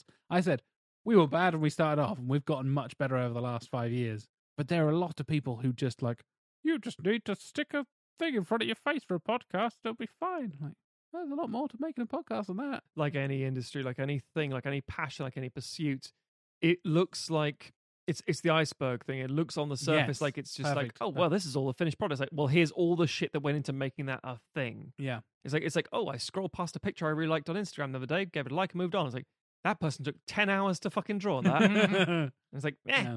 Um, so yeah, I, I think I, I think it's fair for podcasts. In short, we all edit the podcast. we all do. This week, we are sponsored, as with so many weeks, by the lovely people at Audible, host of thousands upon thousands of hours of audio content, be it books, podcasts, guided meditations, fitness guidance stuff. There is something for everyone on Audible, just an vast library of content for you to treat your ears to. Uh, we like to throw a little recommendation to people when Oh. uh, when we're advertising for Audible, and this week it seemed appropriate, given that we are doing questions and answers, to recommend Q and A, Ah, which some people might know better as Slumdog Millionaire. Oh, Yes. I, I straight up didn't know that's what the book that Slumdog Millionaire was based on was called. I'd imagine there's lots of people who didn't even know it was Yeah. based on a Yeah. book. That's very true, yeah. But yeah. it is. It is based on the book Q and A by Vikas Mm. Swarup, who apparently is also a- was a member of the Indian Parliament and a Wow. minister Yeah. for state and stuff. So didn't know that. Um, That's question number one. yeah, uh, For but two hundred pounds. there is a very good uh, Radio Four. Uh, you know it's good when it's a BBC radio production. Uh, full cast dramatization available Oh, I like it when they do those. uh, on audible.com that you could listen to, you might be asking, well, how can I listen to it? We're going to treat you to a free book as well as a free month's membership to Audible. All you need to do is go to audibletrial.com slash sequel, tell them that the boys at Sequelizer sent you, and you can sign up and get a free month's membership and a free audiobook of your choice. Could be Q&A, could be something else, depending on what you're in the mood for but you'll get it free of charge thanks to us and uh, and even if you cancel your trial you can actually keep that book but you shouldn't Yours cancel forever. you Yeah. shouldn't cancel because it's a huge it's like the library of alexander but with audio content and you can even listen to sequelizers through it You can. Hmm. Mm. we're on there yeah My God, if that's not enough to sell you, what is? A free audiobook Exactly. and more of us. Well, same amount of us. Go, go and, go and check it out. another avenue to listen to us Exactly. Listen to us twice on multiple apps. exactly Use them at the same time. I don't think you can do that most of the time. Enjoy Audible, folks. enjoy It's great. audible it's a great service enjoy enjoy a free book on us This week's episode is sponsored by Jackass Forever. You can bring home Jackass Forever today on digital. Johnny Knoxville and the gang are back with new friends and celebrity guest stars for the most hilarious, outrageous pranks and dangerous stunts ever. Grab your friends and get ready to laugh until it hurts. Don't miss a moment of the action and keep the good times rolling with bonus never before seen stunts included when you buy on digital. Rated R from Paramount Pictures. And thanks to Jackass Forever's support of Sequelizers, we are giving away a copy of Jackass Forever Digital.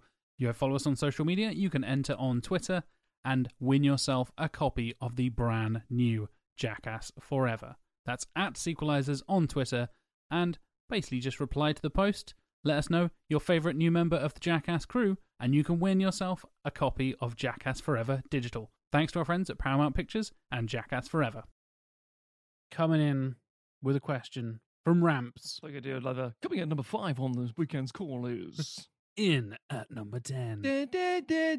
Da, da, da, da. Mm. Dated reference. Half, like half the listeners like have no idea what you're talking guys are talking yeah, about. half the British listeners who might know don't know. Half the listeners weren't born when that show went off the air. yeah. Anyway, Did any of you invest in an HD DVD player, HD DVD discs during the format war with Blu-ray?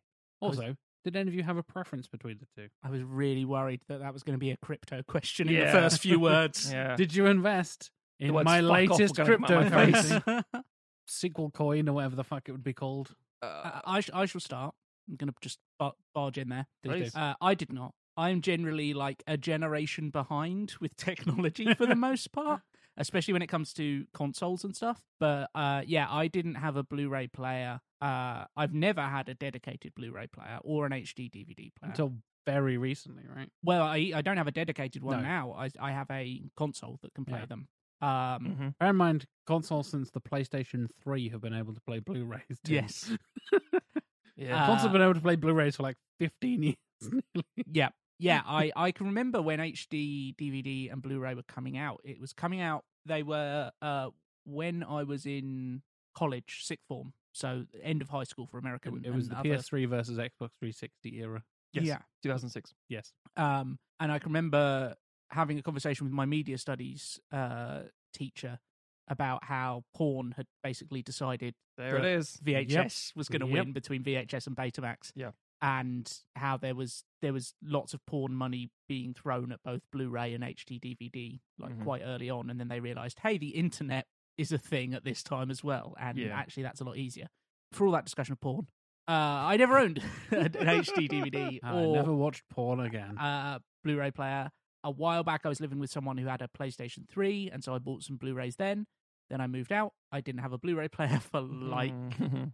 five years. Uh, and then I recently got an Xbox One. Yeah, that's the not the That's the most previous up to date- That's generation, the yeah. previous Correct. generation. So now I can play my Blu-rays again.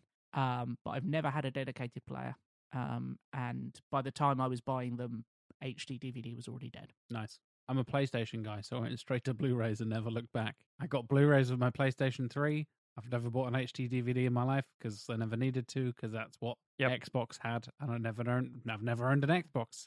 That pretty much sums it up. It won the war for me because I was a Sony gamer at the time and still Mm, am. Um, I can well, imagine you've got some some weird like I bought a few HD DVDs. Just No, to no, no, see what no. it My was like. story's a little more complicated, Of but I'll course keep it, it is. brief. Um, I was going to sit it out and wait and see, and it was only 2006, 2008. This whole thing went on. It was a Mm. flash in the pan, like, and it was decided very quickly. Mm. And the thing that decided really was the PlayStation because the PlayStation 3 had one installed. The Xbox 360 did not have one installed. You had to buy a separate player to bolt onto the side of it. Mhm. And it's like that is a death sentence right there. Fuck your whole thing. It was Yeah. Toshiba, whoever the hell was doing it. I thought I would go and Blu-ray eventually anyway, but it was sort of see which would win. And Blu-ray seemed the logical choice because I think it was I don't know if it was a better specs, on, but it felt like it was a better specs. It is, yeah. Anyway, well, I preferred the name HD DVD to be fair. I can remember in my not at all technically minded opinion at the time, thinking that HD DVD would win because it did what it said on the tin. Yes, Whereas Blu-ray is like, what does that even fucking mean? precisely. It didn't. No, it didn't. But the reason I didn't invest initially is because I was going to be moving to America. Um, around well, not around that time, but that was building up to me potentially moving over there. Um, and I didn't. I was gonna have to figure out how to get my books over there and my fucking DVDs, or whatever I wanted to bring with me at Mm. the time. I was like, oh my god, I didn't want to have to start. I thought, well, if I'm going over there anyway, there's no point in buying a bunch of Region B, whatever there might be at that point, because I could add a like Region Free Blu-ray uh, DVDs and things like that. And I could way to play that quite easily. But a Blu-ray thing seemed like a much more complicated new technology. Like, Mm. I'll wait until I move over there. Uh, didn't work out. Um, and when it didn't work out, first thing I did was bought a fucking Blu-ray player. um, yes, that was my sort of consolation. I'm not moving to America moment, um, and my my relationship breaking up. I was like, fuck this noise. Time to get me a fuck ton of films to go with my DVDs, and I did. So no, I never I never fuck with no HD DVDs. Mm. And I would see them in things like CEX and other secondhand places. Mm. I'm like, who the fuck is buying these things? Yeah. Yeah. Would you get it for nine pound? Fuck no, are I Oh, you remember mad? The, uh, I remember the UMDs that came with the PSP Oh, back in the yeah, day. yeah. Yeah. Little disc things and yeah, That was stupid. never used wasn't out, never stupid, it used just- outside of a PSP. It's fucking that is fucking stupid to be fair. That Mm. was a bit of a Watch weird your one. film on UMD, said no one ever. Yeah. Oh, great. Thanks so much. Just what I wanted to It do. was that interesting period of time when there were lots of new formats because it w- like streaming video just wasn't up to pat at that point. Yes. And then it would very quickly they would kind of all become irrelevant because now we just No, have download or stream stuff. 4K streaming and Well, stuff. That's like- Yeah, the, the, so so 4K DVDs, or whatever the fuck we call them now, 4K Blu-rays. They're um Ultra HD, whatever the Oh, fuck it's fuck, I was called. Some called. nonsense. that's should be the replace like, like oh it's now been Mm. replaced 15 years for this blu-ray being around it should be now a defunct medium in theory Mm. but because streaming exists in a way that's actually just as restrictive sometimes because you Mm. end up doing what we have on the, like the samurai episode it's like i want to watch this movie do you own it no, I can't. I don't own it. Mm. But it's like, well, then you're not going to fucking see it. Yeah. It's like, oh, is it not anything? It's, it's on nothing, motherfucker. It's like, Yeah. oh, because no one thinks it's a viable thing to Mm. hold for whatever, because it's niche or whatever. Mm. So the, the the Blu-ray market is still going, and it's going kind of strong for the for the niche people it's selling. for, yeah, like, that- vinyl there's and no stuff. there's no economic reason Not to do to it, yeah. come up with a new format now. no, no, precisely. because not enough people would be interested. Yeah, some people are still like, I would buy a DVD over a Blu-ray. Why would I bother? Um, so even Blu-ray's like, eh, it's a push sometimes. But anyway, that's that. Next question Yes. from Matt Nelson, who shows up on the Discord a lot, has done a few of the emojis and stuff for our Discord. Matt's question is Any chance of a kaiju films inter-season episode? I seem to recall you guys did a movie mobsters one. There's lots of kaiju cinema to discuss, even if we remove Godzilla, Gamera, and Kong franchises from the list of films to discuss. Even outside, we've already touched on a couple of those franchises Yeah. through inter-season means, and maybe we'll be returning to some of them in upcoming episodes as well. Ye. Yeah. That's a season. That's a season ten teaser there for you, you, you sexy little listeners. But yes, the- in in short, yes, pretty much. There's lots of kaiju films to talk about. Mm. Mm-hmm, In the same way that we've done the Bond stuff and kind of done Mhm, different mhm. eras and covered all that stuff, we could do entire episodes on eras of Godzilla, let alone eras of entire kaiju films and stuff. So yeah, yeah, probably. Oh yeah, absolutely. It- sure. it's I a- want that. again. It's a- Mm, Obviously, Matt wants that. yeah. that's redundant. uh, it's an area where I there's a lot of stuff that I haven't seen. But I you and would the rest be- of the world that- that isn't Matt. Matt's got. I'm looking at two Gamera box sets in front of me Yeah. right now. But yeah, absolutely. I mean, yeah, it, obviously we would we would definitely cover that at some point. When? Who knows? Exactly. Fair. If if you've ever used the Godzilla, uh, the legally distinct from Godzilla emoji on our Discord, that was drawn by the man who asked this question, Matt Nelson. So go and thank him Yeah, for that. yeah. It's awesome. We have a little mech versus kaiju emoji battle, Nice. kind of a Gundam, legally distinct Gundam and a legally distinct Gojira. So, uh, next question comes from one of the E EPs, Mr. Hyper Dude Man. How long do you see sequelizers continuing for? A a long time. There's a lot of bad sequels out there. yeah. Originally, we talked about it when we talked about it earlier with the original premise of the show being the bad sequels to good movies. That's a much shorter lifespan because, as we've discovered, not that many bad sequels follow good movies specifically. Mm. But now we've got bad sequels sorted. The world is our fucking oyster, and we could go on for a long time. The It's- master list is still pretty fucking long. Yeah. so- It's just practicality stuff, isn't it? yeah. If- unless there's a huge major life event that genuinely stops us from doing something, uh, or or cla- I mean the classic response for all things in life, until it's not fun anymore. Yeah. Until I want to literally fucking curb stomp these two to death, and that hasn't happened yet. Give it a couple of weeks. Just a couple of weeks more. That's all I need. Start of season 10, you'll be curb stomping everyone in sight. Knowing you. So yeah, that's fair. Tim, do you agree? Yeah, Yeah. yeah. I think until life intervenes. Life. uh, Until life finds That's a a way way to stop us. yeah. Next, coming from the one and only Stuart Main, Tron Legacy's number one fan, aka Arkham on the Discord. Now we're seeing guests in the live streams. Will there be guests in either the main series or the interseason episodes? I'm curious to see what the response here is. I know what my answer is. I would say it's much more likely in the interseason. I think we're definitely Agreed. open to that. I think, as we mentioned earlier, scheduling and stuff like that is the main Yep. Yes. problem. Um, and especially given how we record now, it would require someone to come to Matt's house. You know, meet we on could, neu- we could meet on neutral ground, but that's a whole thing. And Yeah. My blah, Mac. or or we Yeah. could do a one-off, you know, Zoom episode. Uh, you know, Sure, sure, sure. Yeah, We- doing we- it remotely would be easier for them probably. But yeah, Yeah. um, I think having someone guest for a actual season episode would be a lot harder because just because of the nature of our format, like it would either be write the pitch and then it's us tearing their work apart at the end. Nothing like being a guest and we're saying, yeah, good work. It was shit. Yeah.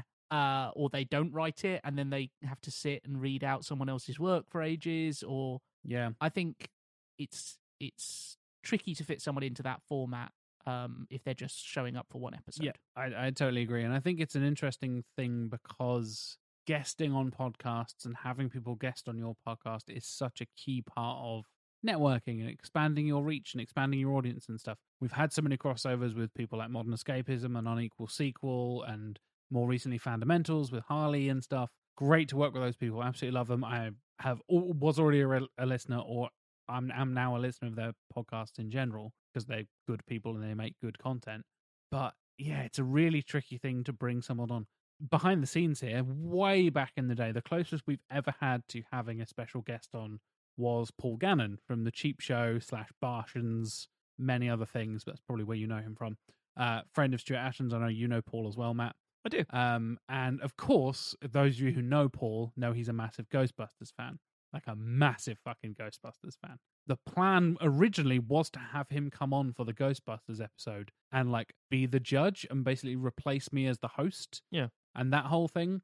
Paul doesn't live in Norwich, so it's a whole hassle. I think he lives near Cambridge or that area part of the Oh, world It depends. near London, whatever. Yeah, Like depends when. yeah, we were going to like meet meeting. in London and try and work out a thing. And I'd gone back and forth with Paul. a cou- I've never met Paul, but I was trying to organize it way back in the day. Yeah. It started off in all places in SoundCloud DMs because that's that's a thing in 2014 or whatever. No, 2019, whatever it was.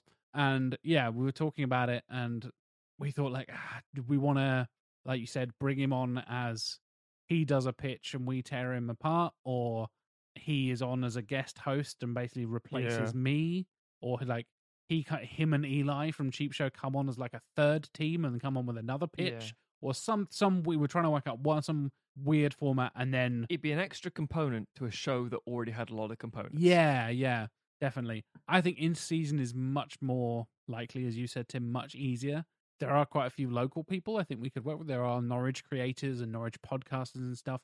A couple of them we have already contacted to work with in the future for potential live streams and stuff. So, yeah, from a purely like selfish marketing mind perspective, yes, I would love to have guests on all the time and just invite massive creators to bring their millions of Mhm. fans to come and hey, come and listen to Signalizers and, you know, to to bring their kind of influence and encourage people, more people to listen to show and all that kind of stuff.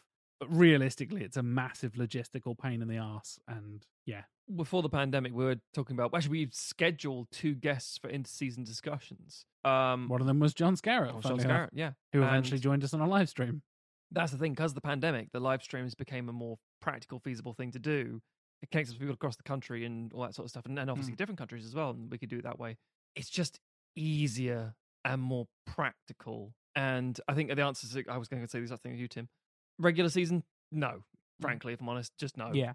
too much of a logistical nightmare. Uh, in season, hopefully, but I don't know because I think the in, the the the live stream is such a perfect platform for it Mm. because we get to talk about something that they've chosen, i.e., a director. It's unique to that platform, and we get a discussion about them, what they like, this thing, the the format of the the the the seeded. If you haven't seen one of the live streams before, take a director, and we whittle down their best film by a process If of you elimination. haven't, go and check them out. They're great. Mm, They're great. It's And that's the thing- basically another episode of It- Sequelizers. effectively, it for really free. is. Yeah, yeah. Do you want to know what we think about all the Del Toro films? Right there. Denis Villeneuve, Spielberg, Mm.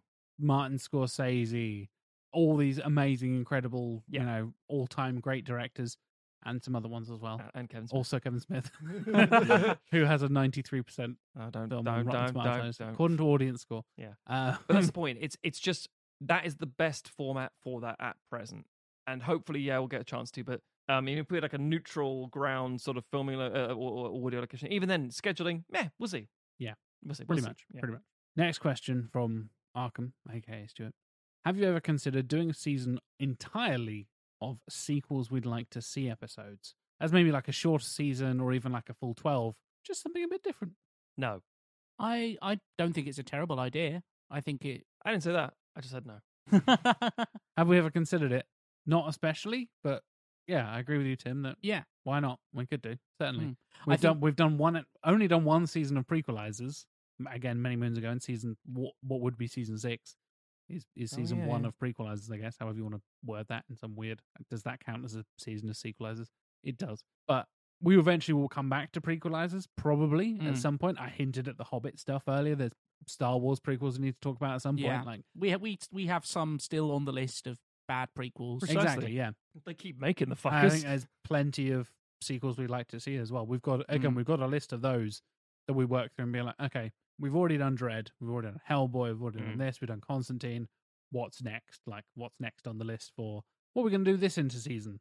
And kind of pick it from the list. So, yeah, in theory, we could do absolutely, and I'm. It's not out of the question that we could maybe do like a three part special, like we did Mm. with the MCU stuff. We could do a three part special at the beginning of an interseason and have three Mm. sequels we'd like to see or something like that. I see. uh, The wording I took was a whole into season, i.e., ten of them. I'm like that in a Oh, row. As is a maybe a lot. shorter season or even the full 12, to quote Stuart's question. Yeah. So you No, could, no, we could do Uh, yeah, half yeah, or yeah. a few or whatever. Who knows? We- Maybe maybe we make that a new stretch goal if people are really Mhm. interested in seeing. Mm-hmm. Yeah, it. good point. Good point. I also think it would be because we have a list, as we said, sequels that we've all agreed on, where it's like, oh yeah, we'd love to see a sequel to that. We'd each probably ha- be able to come up with an idea for it. I think if we were to do a whole season, it would be interesting to say we can't touch that list. Each person has to come up with things that only they Ooh. think uh, they would like to see a Yeah, sequel and, to. And I think if we're doing it, the l- for want of a phrase, the longer format, it would have to be closer to the proper season Mm. where you're along the right lines. There, I think. I think Tim. Again, we're just we haven't discussed this beforehand, Hmm. listeners. Mm. This is live workshopping. My o- God. on, air, and uh, it would be more like a proper season episode where one of us would pitch one thing, Yeah. and then we would discuss it. Not a I've got a Hellboy two, you've got a Hellboy two, and you've got a Hellboy two. Check That's- under your seats. Everybody's got a Hellboy too. Exactly. Yeah. thanks. Thanks, o- Oprah Perlman. Uh, Oprah- Oprah Del Op- Toro. Oprah Del Toro. or Guillermo Wil- Winfrey. Guillermo Winfrey. oh my god. Uh, Brilliant. that's a mashup I don't need to see. Um, but yeah, I think it would be it would hew closer towards the main season stuff. Where it would be one of us doing one pitch and Yeah. discussing it, and I think that's a cool idea to maybe do something where Mm. this is a sequel Jack would like to see. This episode is a sequel Tim would like to Mm. see. This is episode is a sequel Matt would like to see. No, Hmm. I like we that. maybe we don't even necessarily agree with each other. and Yes, that would bring I think some there's- interesting there would be some tension fun there. to be like from that. Like, no, No, this does no. deserve a sequel. You- it definitely doesn't deserve a sequel. You fucking the first one wasn't even good. Like Yeah. you can picture it already. Yeah, yeah, yeah. It writes itself. No, I think I, yeah, unfortunately I'm- not I'm- literally. i think that's quite solid. I will say now, just for the record, so it's re- so it's recorded and it's down. If and when this happens, and suddenly it dawns on you guys, like, wait, wait, wait, how many pitches do we have to write now? I'm like, yeah, motherfucker, you took a break from Oh, writing yeah. pitches for more pitch writing. And I was like, oh god, that's all I'm gonna say. That's all I'm saying. well, we could do it instead of a main season. Do a whole season of sequals we'd like. Yeah. To see. yeah, that's an option. Who knows? I don't know. I Who get knows? it. I get it. What's Nick- next? Next question. Let's go over to speaking of podcasting. I went on a bit of a rant earlier on in the show. Yeah. What's one piece of advice you'd give to someone starting a podcast in 2022? Fucking hell. Care about your equipment. 100%. Realize what a commitment is going to be. Yep. 100% agree. Uh, try and have a schedule that you stick to. And if you don't think you can stick to a schedule, then you probably shouldn't be doing a podcast. I agree with you. I think I think that's, Nailed it. I think that's the, pretty much nailed the key elements there, Tim. Consistency. We don't talk about the dark times. Consistency is key for a podcast to continue growing, to continue maintaining any sort of momentum. We don't talk about the dark times. And then having that, if you're not a topical podcast, Well, I mean, that it's it's a lesson we learned by doing it wrong. yes, Yes. and we paid for it, Mm. um, quite literally. And we having that now we're doing like weekly episodes and stuff. Having that planned out. If you're not doing topical stuff, so you know week to week literal recordings and stuff, like we do with Sumo and we do with Search for Candor and stuff. Sure, sure. Sumo Drop has to be scheduled like that. Search for Canada has to be scheduled like that. If you're doing something more like what we do at Sequelizers, if you can, my advice would be to have three or four episodes banked before you go live Bank with that your shit. first episode. You give yourself that breathing room, and you know you've got content. So if suddenly it does go viral and you you're number one on Apple Podcasts, whatever it is, first of all, lucky you. But like have something ready to go and extra content and stuff. Some people even do the first three episodes launch as like a three part pilot, and they all- they Mm. have the first five recorded or something Mm. like that. So you've got a bank there, and you've also got like a stack of content, so you get enough of a scope of what the show is going to be like and that kind of thing. That's an option. Touching on equipment there, Tim, I want to expand on that a little bit. Get yourself a decent USB microphone. You don't need to go all the way. We're now talking into Shure SM7Bs, which are like three hundred pounds each. Between that and our interface, there's like twelve hundred quid's worth of stuff here that we're talking. Not ignoring the fact that Max Matt's got a basically brand new Mac there. That's a Yeah. another two grand or whatever the fuck that is. That some was, yeah. serious piece of kit there. You can do it with a USB microphone and a laptop. Just, just with some careful mic technique, like we're talking pretty close to the mic. Typically, you want to be sort of within a fist's distance of your microphone. Typically, Matt gave me the eyebrows there Shoe bun.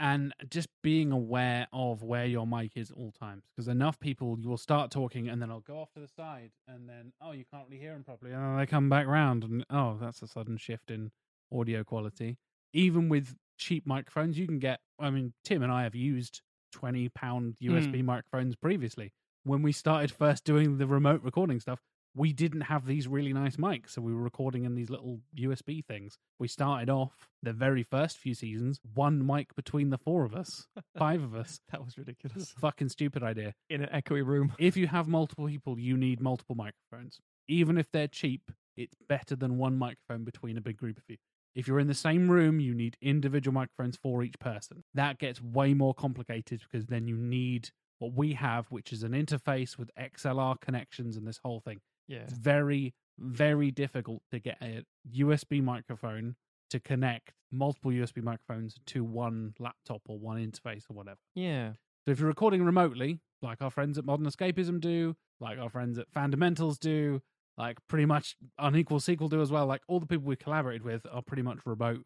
And even Em over at Verbal Diorama as well, when she has guests on, Yes. it's all remotely done. If you have a USB mic and you can just record straight into that, and your guest or your co host can also record separate tracks, put them all together, use something like Audacity, which is a free Mm. editing tool that has gotten really, really good over the last few years. Yeah.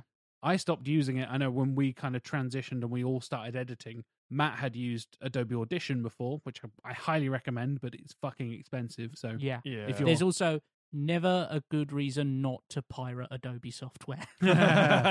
fuck Adobe, exactly. Uh, and there, there are, as well as Audacity, which is really good for free software, there's plenty of other f- free versions of like There are Audition and alternatives, yeah, stuff of like course. that. Yeah. Yeah. One thing I really recommend uh, is a software called Descript or Descript. I don't know how you want to pronounce that, where it also does like transcriptions for your podcast. If that's something you're looking for, it will let you edit it as if you're editing a Word doc. So it basically like transcribes it as best as it can.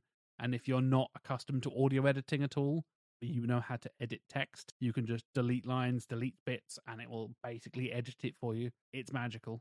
It's it's it's not as like high tech and sexy as something like Audition. Mm. But if you're going on the ground up and you have no experience, I know, for example, M from Verbal Diorama uses Descript to edit her podcast all the time. Mm.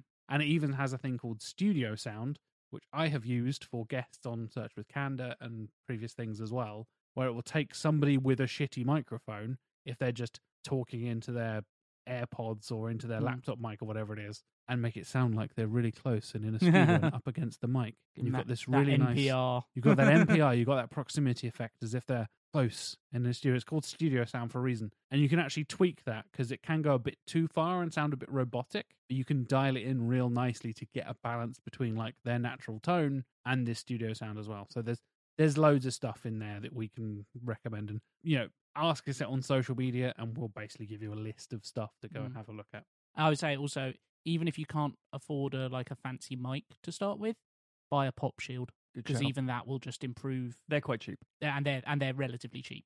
Um, We bought our original pop shields on eBay for like three ninety nine each or Yeah. something like that. Yeah. We still have them now. We don't, we're not using them currently because these have built in pop shields and I stuff. do. But On Sumo Drop. there you go. Yeah, Because obviously we want to make sure the mics are the same thing. So we use the old Behringer setup from the old Sequelizer thing because it's like, yeah.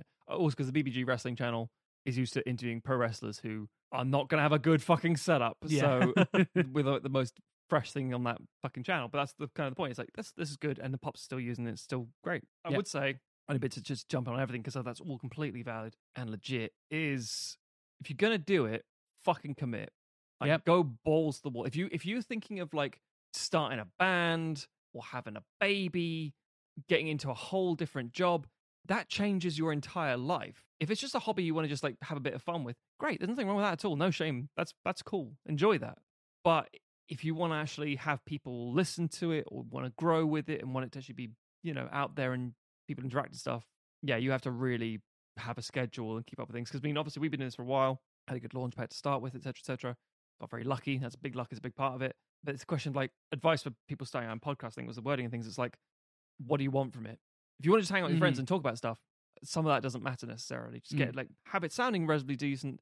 Talk about it a lot. Get it online. Great job done. You've done Yeah. you've done more than most people have. fantastic. If you want people to listen to it and feedback and, and you know, have start conversations, or you have build to, like monetization, like we have with Precisely. ads and Patreon and all that kind of stuff. Yeah. And you actually want to not necessarily make money for it because, like I said, to clarify, we don't make money from this show. No, We put it all back into the merch and the web hosting and paying John and paying the people we work Mm. with. So make sure that you know Yeah. the The- printing companies we work with are Mm. ethical printing companies. We're not just yes, yes, getting it on fucking printed.com for Yeah. 10p a shirt or whatever the fuck. We put we, We put go the to- graphic up on Twitter, and then uh, no, and someone with a different account says, "I'd love to see this on a T-shirt," and then we Exactly. use that link that uh, the the robot makes for us. exactly, exactly. Uh, one thing I will briefly touch on is use spreadsheets and show notes and stuff. If you're building a schedule, yes. actually have a yes. written schedule out. Whether you're doing that on paper, we find it's easier to like Google Sheets and stuff because Hmm. Mm. it's a collaborative document. You can all work together. Our show notes are all in Google Docs. Again, it's a collaborative document, so you can see, oh, Jack's got this pick, Matt's got this pick, Tim's got this pick All the pictures are Google Docs. all the pictures are Google Docs. Everything is Google Docs because we can all sit here. We basically, our setup is the three of us are on three different chairs and we have our phones in front of us and we read off of our phones because we can access the Google Docs on our phones and read the pitch or read the questions as we're doing now and all this kind of stuff. Yeah. Have that kind of thing and build show notes, whether that is bullet points for you as a host or whether that's a a a guide for your guests. I know Harley from Fundamentals has a fantastic guest guide, basically of like, Yeah. make sure you record into this thing. Please, uh, if you're going to record this, do it in this format. I advise you do this, this, and this. If you need any show notes, blah Mm. blah blah. Please don't say fuck or shit. Please don't say fuck or the c word or anything like that. Harley doesn't swear on his podcast. And he was very quick to clarify that when he came on my live stream because I, had the little like audio set up with him before we went live Yes. with him.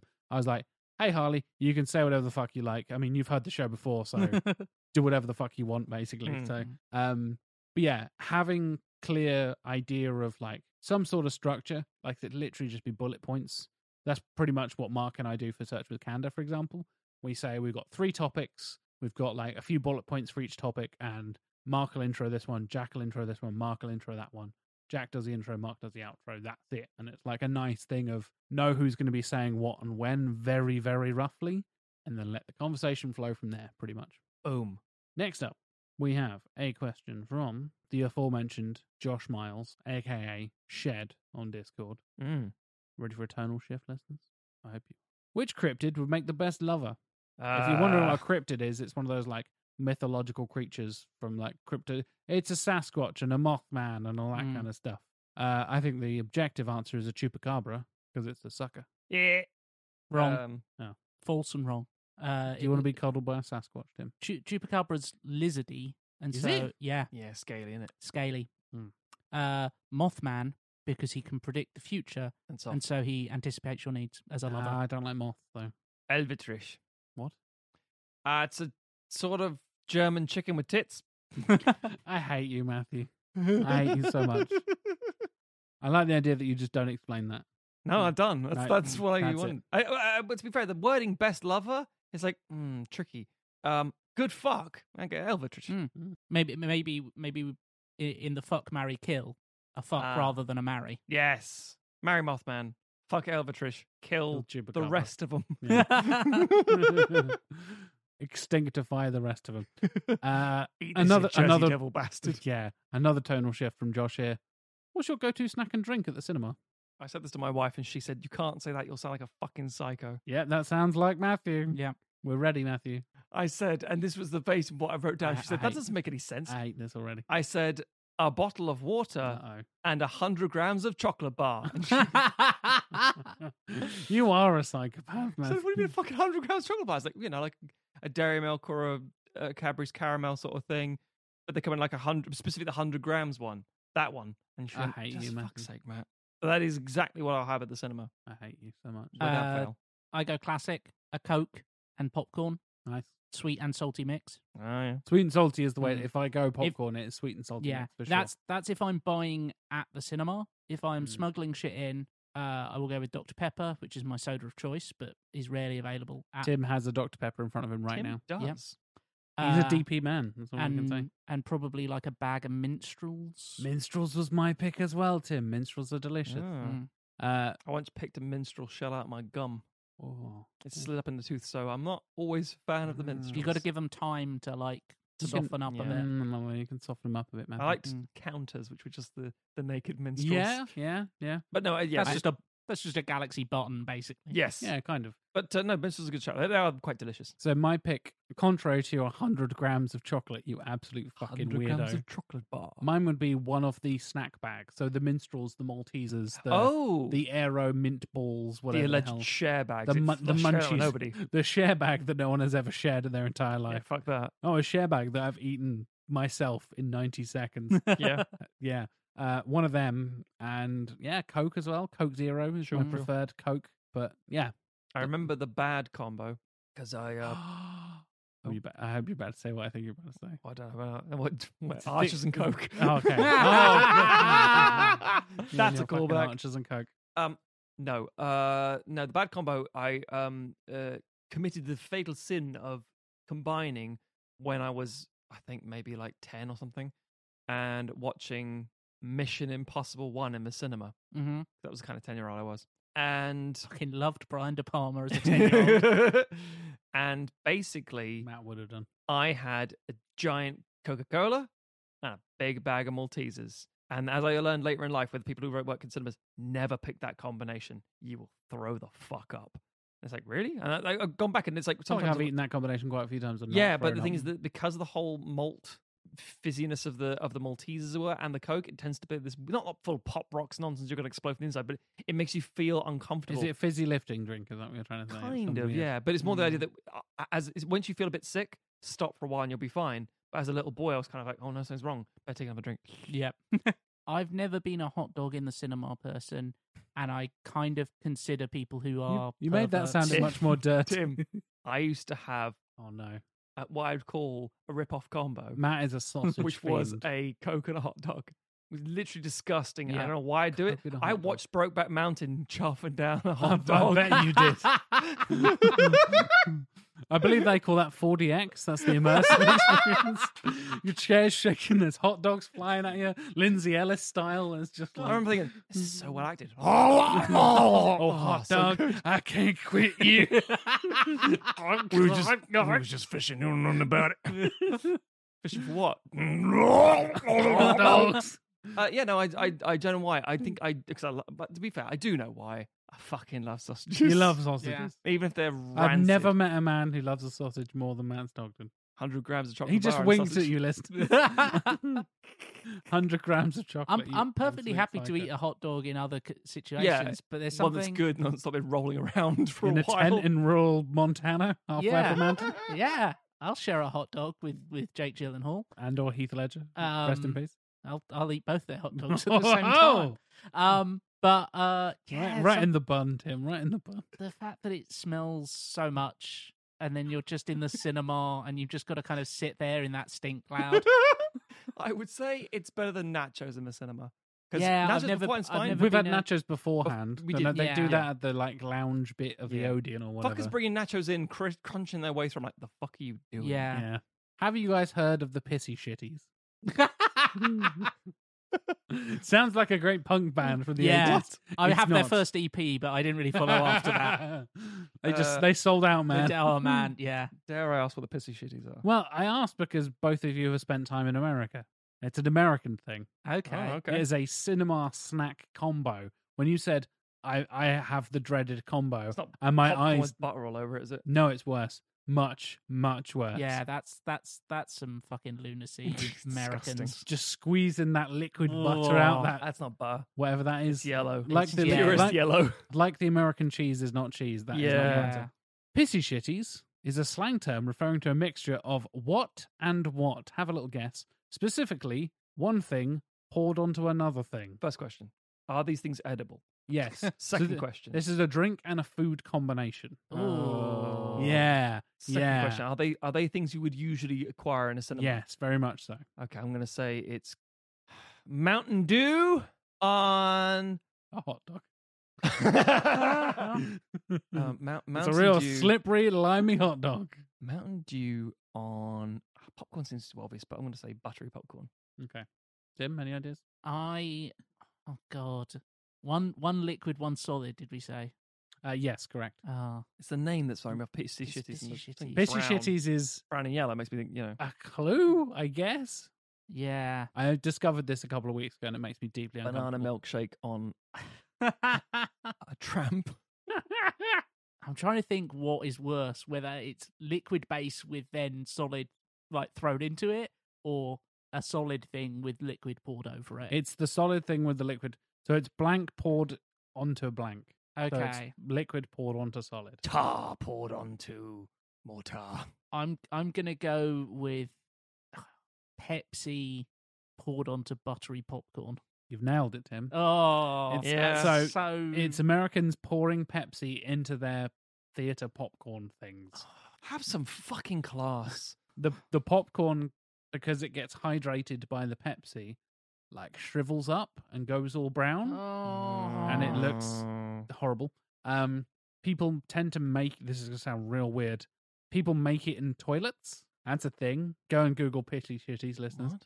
Um the idea was first shared in a post in Tumblr in 2016 Oh, Of course Uh-huh. it fucking was. claims mixing popcorn and Pepsi is a common thing in the US, causing confusion for non American users and inspiring various memes the following year. It is similar to other purposefully gross drinks like Sproke and and Pilk. Like milk coke. Yes. Sp- Mm. Sprite and Coke mixed together and Pepsi and milk mixed together. Mm. And yeah, it became a thing where a bunch of Americans or faux Americans online would be like, What? You guys don't have pissy shitties? Taking the piss. And Yeah. then it actually became a thing. P- Somebody tried it and was like, You know what? Yeah. Uh, Actually, not that bad. Yeah. And yeah, there's videos and gifs of people pouring Pepsi Fuck in, the, off. in their popcorn tubs. I mean, eat what you want to And eat, it drink what you upsets drink, but if me you do it in so public much. in a cinema, fuck you. yeah, Yeah. Agreed.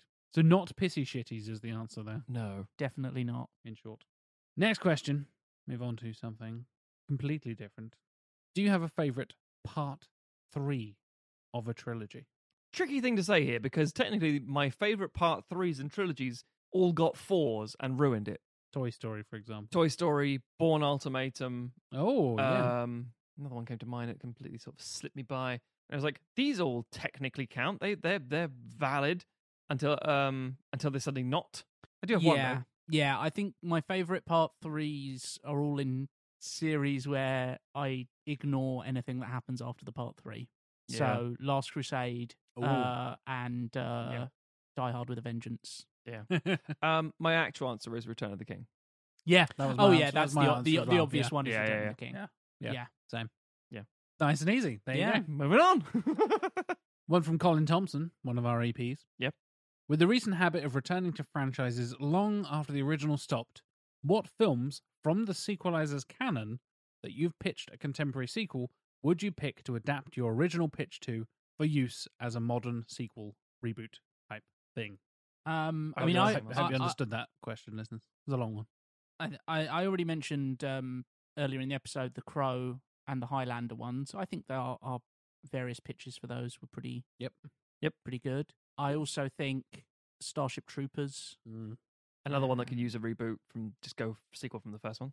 the one that always strikes in my mind of like the ones where we've taken an old film and one of us has done a modern sequel to it, and I went like, "Whoa, yeah, King Conan. uh, y well, yeah, obviously." I like yeah, that my one a pick. lot. Yeah. Uh, your Zululand pitch. That was exactly what I was going to say. I mean, I, I Mm. You know, such a it went- cliche it was answer. like blah but- blah blah blah. Steve McQueen. I was Yeah. like, "Sorry, what movie? Steve McQueen You wanna doing run a, that by me one more fucking doing time. a, doing a Zulu. Oh, hello, and taking it from Zulu Dawn to Zululand is like, Yeah. mm, yes, please have a person of color tell that story Mm. Yeah. A British in the person in colour, the yeah. 2020. Yeah, Br- even better, a British person of color Yeah. tell that story in the 2020s. Yeah. I mean, I think you pitched it to come out last year. 2021. Just Yeah. about right. Yeah, nailed it. Once all this is blown over, it'll happen in 2021. Said Matthew in Save cinema. 2020. No, Yeah. that, that's still my answer, by the way, because I'm, Mm. I'm, uh, it's one of those moments when you write a script, like, oh, that's a good director, that's a good actor. I'm like, Hmm. Mm. I feel we need this. Like, Mm. I actually Yeah, need this movie. All these jingoistic Yeah. dickheads who don't who, who who remember Zulu the movie very differently from how it actually is. 'Cause Yeah. when we were talking about it, like it's not as jingoistic as you think it would be. It's actually quite Hmm. you Mm. know d- different. And Zulu Dawn is yeah. but doing And it Zu- different I think version, Zulu like, yeah. Dawn does a ha- held holds some responsibility for bringing that back into the jingoistic side of things because it's essentially being like, see, a lot of the Brits weren't too bad after all. And you're like, Mhm. hold on a minute. that Uh, wasn't yeah. the message of the first movie. And yeah, having Steve McQueen do it would just be so Yeah. interesting. to toot my own horn. What? I Please. quite liked my escape from New York. Oh, yeah. Tim. Love that Escape- shit. Yes, absolutely. Yeah, I agree. 100%. I agree. Yeah, my King Conan for me, Zululand for you, Escape from New York for you. Yeah. We're sorted. I- Escape I from think- Liberty. And I was Yes, like, yes. Definitely. Definitely. Cool. Next session, we've got a few here from Rhino Man, as he's known on Twitter and Discord and all Sure. kinds of places. Uh, first three questions. What is your name? Matthew Stockton. What is your quest? Your mum. What is the capital of Assyria? Your mum. Ah. Sorry, I don't know. Th- Am I- don't know my quest is the problem. I think I think it's Nineveh. I'm not yeah, sure. maybe. TikTok have been doing a thing recently saying like like various capitals of the world and like hard edition. So I've been Mm. sort of going over those things. That sounds Yeah. about right. Yeah, I mean Yeah. it's not there anymore, obviously, Yeah. and I think it had several, but you know, Yes, it's yeah. had several. Also, is that your quest? no. My quest is to sequelize. Oh, Ah, Tim, you beautiful little bastard. the Monty Python reference, everybody. Yes. Uh, in all seriousness, and that is what Rhino Man wrote, are there any video games that you'd want to have a movie which you have the perfect fan cast for? Oh, I realise this would be more of a Jack question because of his love of voice actors. So it was an interesting sentence because we're taking a video game and turning it into live action. So my love of voice actors is essentially irrelevant here. Well, it could be an anime movie. I- Sure, sure, but turning it into live action, I've taken it as literally turning it into live action. Have you not seen I- the live action Lion yeah. King? Ugh, not I, live action. I think that's the major problem with a lot of video games is that voice acting is a is a thing. and they it's a- define a role, and you're like, oh, yeah, that's weird. like I ca- uh, like a lot of my favorite series, I can't really imagine. Like I can't imagine Jennifer Hale not playing Femshep. Mm. So Yeah, that's fair. like you know, and and I suppose with something like Mass Effect, it's a bit easier because you'd have a lot of CGI aliens, so you could have a bunch of the original cast. But for any of the humans, there's a lot of people who don't look anything like the person that they are voicing, and Wait. so we touched on it in What You What recently. If you've uh, been on the old Patreon and heard Uh-huh. that episode, Uncharted came out recently. mm, What the fuck was that casting? yeah, Mark Wahlberg, as Sully, Tom Holland as Nathan Drake, like, Little sure. boy. and then he's a little boy. And then Nolan North shows up, who is the voice of Drake for no fucking reason, just because of a cameo. Mm. But Nolan North is fifty now, I think. He's in his forties at least, so he's he is- looking all right. But, uh, he- he's in good nick, yeah. But like, yeah, he's not young enough to be playing Nathan Drake. no, Neither's Nathan Fillion. no, missed that boat. Could have been like 15 years ago, but But done it on that's time. Hmm. when uh, Uncharted 2 came out. So that's like, mm, nope. so yeah, I think you run into that problem a lot where you get that defined by that. Like Nathan Drake will always be Nolan North's voice to me because he's Sure. such a quippy, vocally driven character. Hmm. Mm. And a lot of these cinematic things, like they're doing a last. My answer would have been The Last of Us. They're fucking doing that on Hmm. Mm. HBO.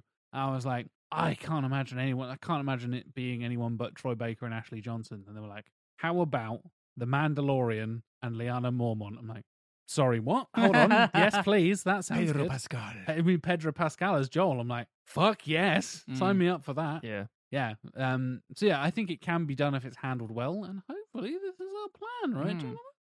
I mean, I've fucking done something. Of course, yeah. of course, yeah, Matthew. Uh, Tim, why don't we kick off with you? yeah. Um, I have a couple of bits of casting. I also have a couple of ideas for movies where I haven't necessarily cast people in them. Mm. Um, but I, I have, I just think these would be fun. I think the next Fast and Furious film should be a Rocket League spin off. Oh wow!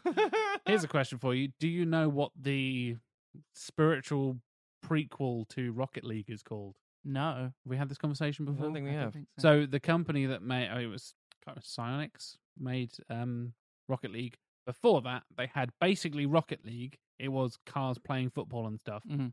but it didn't handle as well and it had a terrible name. Mm. And there's a song that goes with it that makes reminds me of the full name. It was called Supersonic Acrobatic Rocket Powered Battle Cars. And the song was Wow. Supersonic Acrobatic Rocket Powered Battle I Cars. thought it was going to be a supercalifragilisticexpialidocious. It, is- it almost is. That's yeah, a it's, it's- 90s it's TV power series metal. if I've ever yeah, heard yeah. one. go and listen to that theme song if you like cheesy power metal. It's a banger, and that game was fun. But Rocket League is like my they like blew themselves out of the Mm. water and yeah, they perfected the- improved the, it the thing. greatly. So Yeah. more Rocket League content. I'm always up for. Yeah.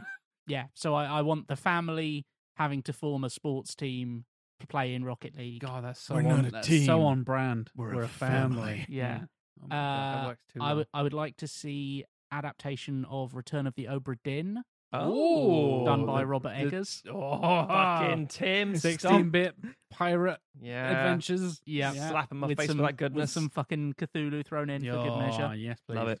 In terms of actual casting, so I don't have casting for those. Obviously, one would have the F- Fast and Furious people in it. Sure. And Obra Dinn just kind of Trust Eggers. yeah. One of the Scars guards probably be fine. Mm. I think Timothy Chalamet as the protagonist of a Shadow of the Colossus film could be interesting. Oh, hello. as Wanda. Um, and Who's going to play Agra? Right, that's the question. Who plays the horse? uh, it's uh, motion capture by Andy Serkis. Oh, But they ride around on each other in, Yeah. in a mocap studio. Yeah. Mm, Yeah. mm. Um, and I also think uh, Chell from Portal, oh yeah, yeah, yeah. uh, Jessica Henwick would make an excellent. Chell. Oh, very good. Mm. Yeah, I, I very much approve of that. Mm, Nice. I Yeah. Hmm. I'd like to see a lot more stuff, to be Yeah. honest. Mm. There we Okay. there we are. So, of all the things I could go down the route, of, Oh, like, oh, no. Matt's got these big favorite games and Silent Hills and Final No, Fantasies and no. Assassin's Creed and Bioshock, blah, blah, blah, blah. Oh, no. Nope. Oh no. Uh, I'll have an image on the Discord for those who want to know what the fuck I'm talking about. I dread this already. I want a Tekken movie. Of course you do. yeah. But Matt, we already had a Tekken. Fuck movie. off. it had former UFC star Roger Huerta in it as one of the characters. I can't remember. One of the worst films I've ever seen in my life. It's- Tekken movie is terrible. It's a big fuck off on that one. I was I was really excited for that when it came out. I was like, oh god, this piece of shit. It's like we're like dead or alive as well. The whole era of like his these Yeah. shit franchise. Yeah, yeah. Anyway, so I'm just gonna rip through some names. It almost doesn't matter really uh, who they are Hmm. for you, the listener. But yeah, so Heihachi is gonna be Koji Yakusho, who's been in a shit ton of stuff. Amazing actor. And Kazuya, his son, is Ryo Nishikiro, who's kind of more of a singer than an actor, but more importantly, he does acting role stuff. Mm. But yeah, two two ju- sort of strong Japanese presences for those for the central story of like kids being chucked off cliffs. Mhm. Um, That is the central premise of Tekken. This is I. This is another one where I'm like, it should be a TV series, and the way you pitch it is, Mm. uh, it's Succession, but with Oh, Ah, martial see, arts. The, Mi- the Mishima Yeah. Corporation. Yeah, Yeah. fuck yeah, yeah, exactly. Um, I've also got uh, Mike Moe playing uh, martial law. Mike Moe is the guy who was in Once Upon a Time in China. Um, Mhm. sorry, Once Upon a Time in Hollywood, Hollywood. sorry. Yeah. Um, playing Bruce Lee, Martial law is basically a Bruce Lee ripoff. but Yeah. very much so. Yeah. Uh, in the role of Paul Phoenix, his sort of friend slash ally slash Mhm. rival, tallest hair in video Flat games. top man. Yeah. Yep. Yep. Chris Hemsworth.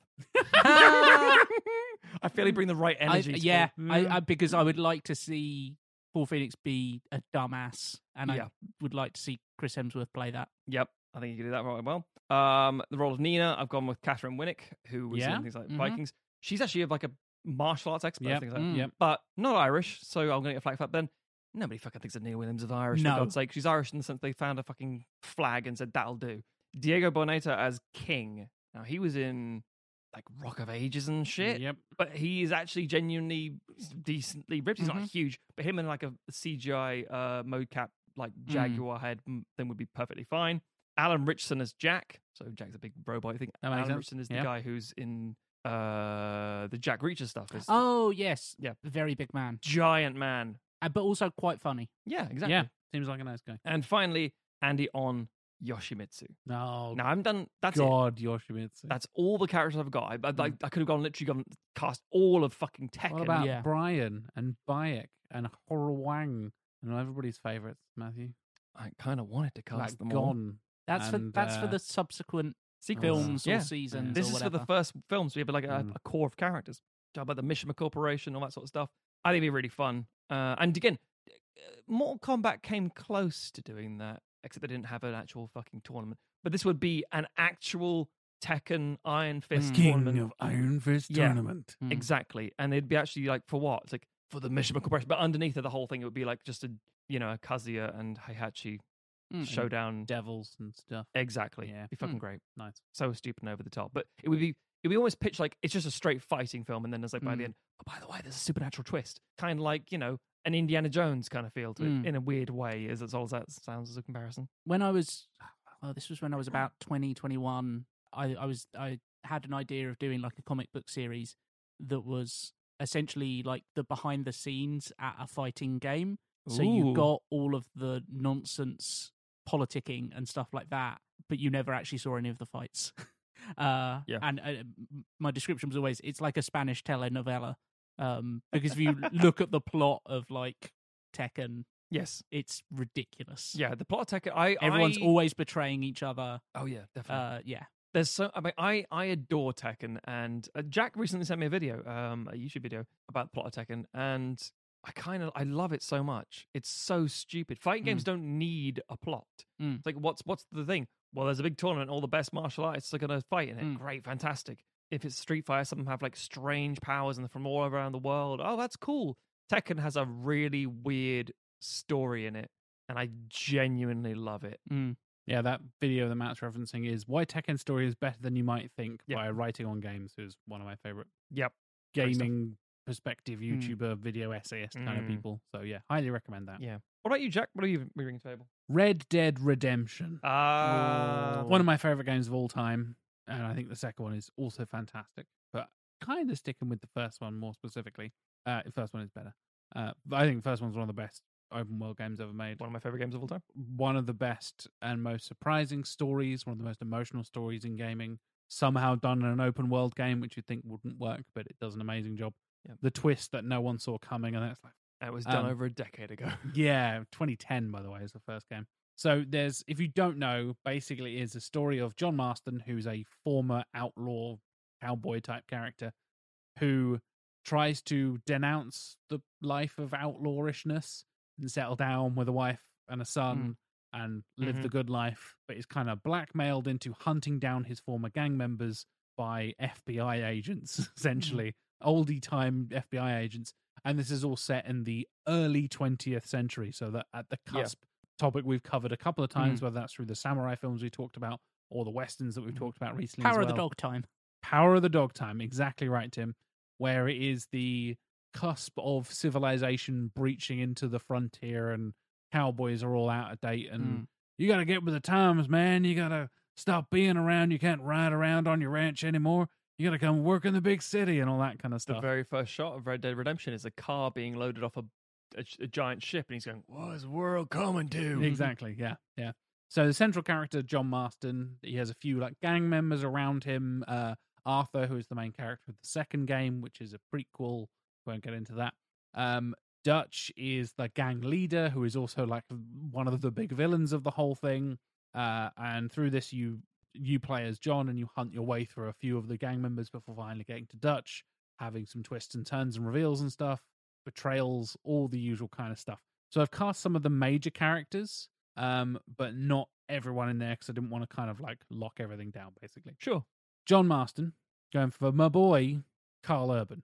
Oh yeah, that makes sense. Mm. Mm-hmm. Mhm. I have no problem with that. He could rock the long hair, rock the weird mustache and beard combination. Yeah, yeah, yeah. Matthew Hmm. and and uh, yeah, has that grit and gravitas, whether that's like Bones in the Star Trek movies or Dread or whatever else he's done. He might be Kiwi, but he can In do a the good Boys, gruff isn't it? American Mm. kind of yeah, Uh, they've not been not British, not that but you know what I accent mean. Hmm. from the boys, No. but yeah, um, Arthur, who is kind of John's right hand man slash friendly rival siblingy kind of thing, both raised by their gang leader after being orphaned and all that kind of stuff.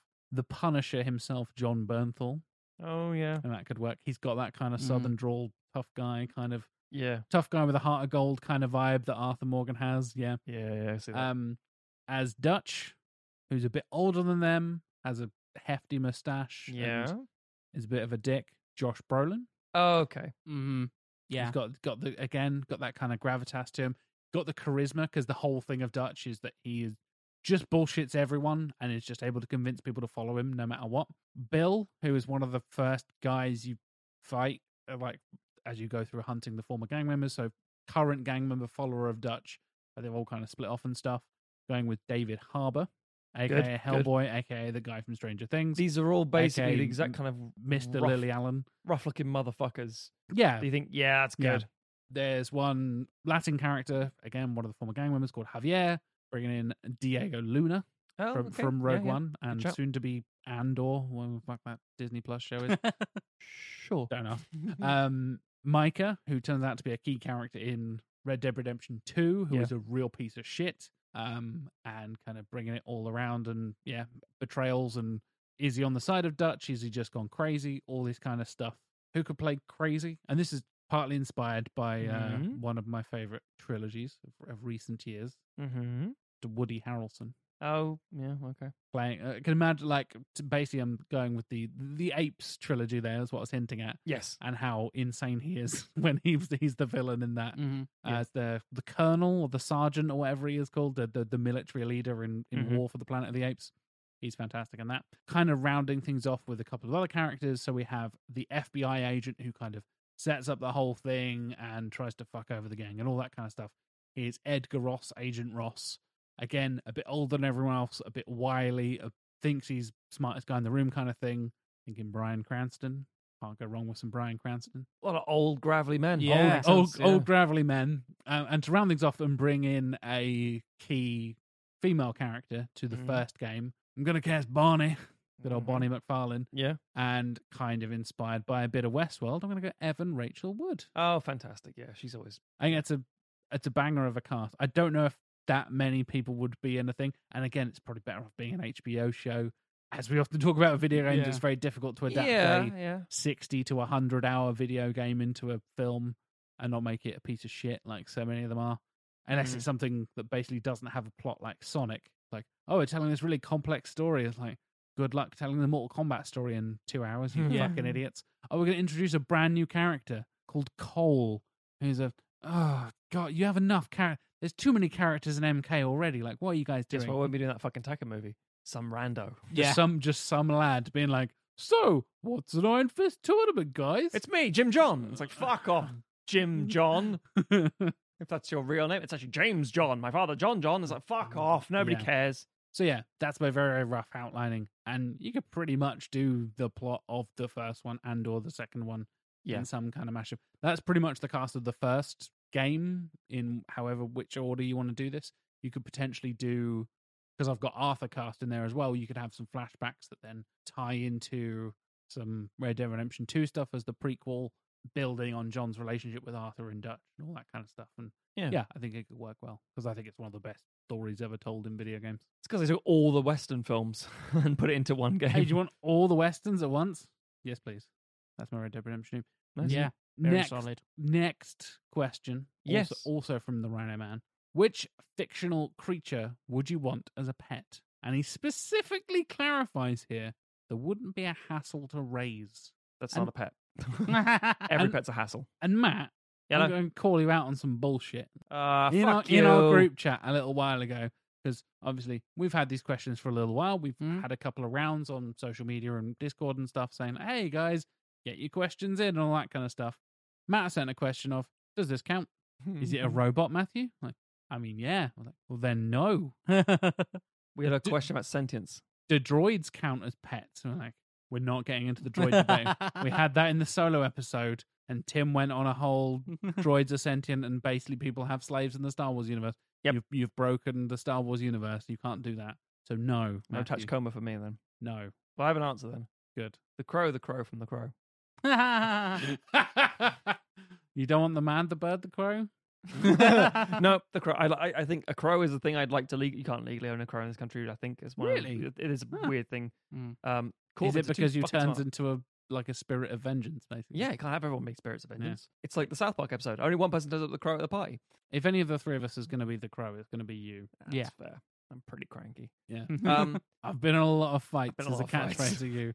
You're covered in scars and stuff. it's true. You have floor length trench coats from your teenage goth years. Yeah. You're halfway there. Yeah. Two thirds of the way, th- three quarters of the way just there. need to paint my face up and my skull, I guess. Yeah. Because we just stop here at my forehead. That'd be No, weird. you'd have yeah, you'd have to you'd have to do the whole head basically. like Ghost Rider with no flames. Yeah. Um, basically, uh, yes, but a crow, big cool thing to have as a pet, but also a sentient one that brings you back from the dead and Mm. amazing. So that, please. Mm. Fair.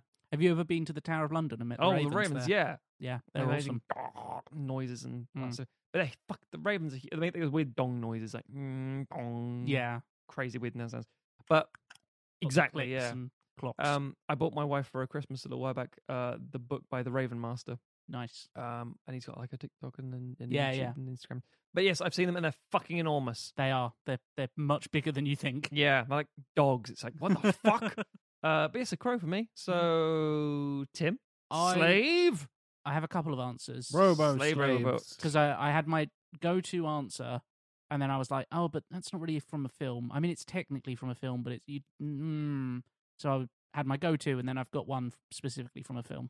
Okay. Uh, my go to is a Growlithe or an Arcanine uh, from from Pokemon. I see Pokemon B movie. Very clever. I have also chosen a Pokemon. Ah, look at you boys. Which yeah, it does. I think I think you see them in. I think you see a Growlithe in the background in Pokemon the movie. I think they're all there. and I think there's a somewhere. concept art of an There's loads of Arcanine. Um, shit of them. Yeah, yeah. You're right, Well, Mark, you aren't could I? just have a Growlithe, and then eventually it will evolve into an. Well, Arcanine. So, exactly, yeah. Good point. Would you Um, ride your Arcanine? I mean, if it's big enough to ride, then yeah, They'll be enough absolutely. to ride, I believe. Yes. Uh, my s- my my movie answer is definitely big enough to ride because I would have the big elk deer that uh, Lee Pace the elf uh, Oh. has in the Hobbit. Thranduil, I think Th- is it? Thranduil. something like that. Um, yeah, I'd have his his big megafauna elk thing. Megafauna elk. Smart. I like it. Uh, Arcanine is two meters tall. There you go. It's a horse-sized dog. Yeah, yeah. Very. I think- Growlithe, seventy-one centimeters. That thing grows three times its own height. That's Pokemon for you. Like, I find a lot of Pokemon are either fucking massive Yeah. or like, oh, because Charizard is like five and a half feet tall. It's a fucking dragon, but canonically, it's like as tall as my fiance. yeah. I mean, But it's a fucking dragon. it, yeah, there's a a thing like, oh, Eevee is a small thing the size like of a small dog. Yeah, yeah. How old is it? How big is the evolved versions of it? Like Mm. Jolteon and Umbreon, like, fucking huge. It's like what? yeah. Not just the same thing, same sort of Mm. size. No, How big's a Snorlax?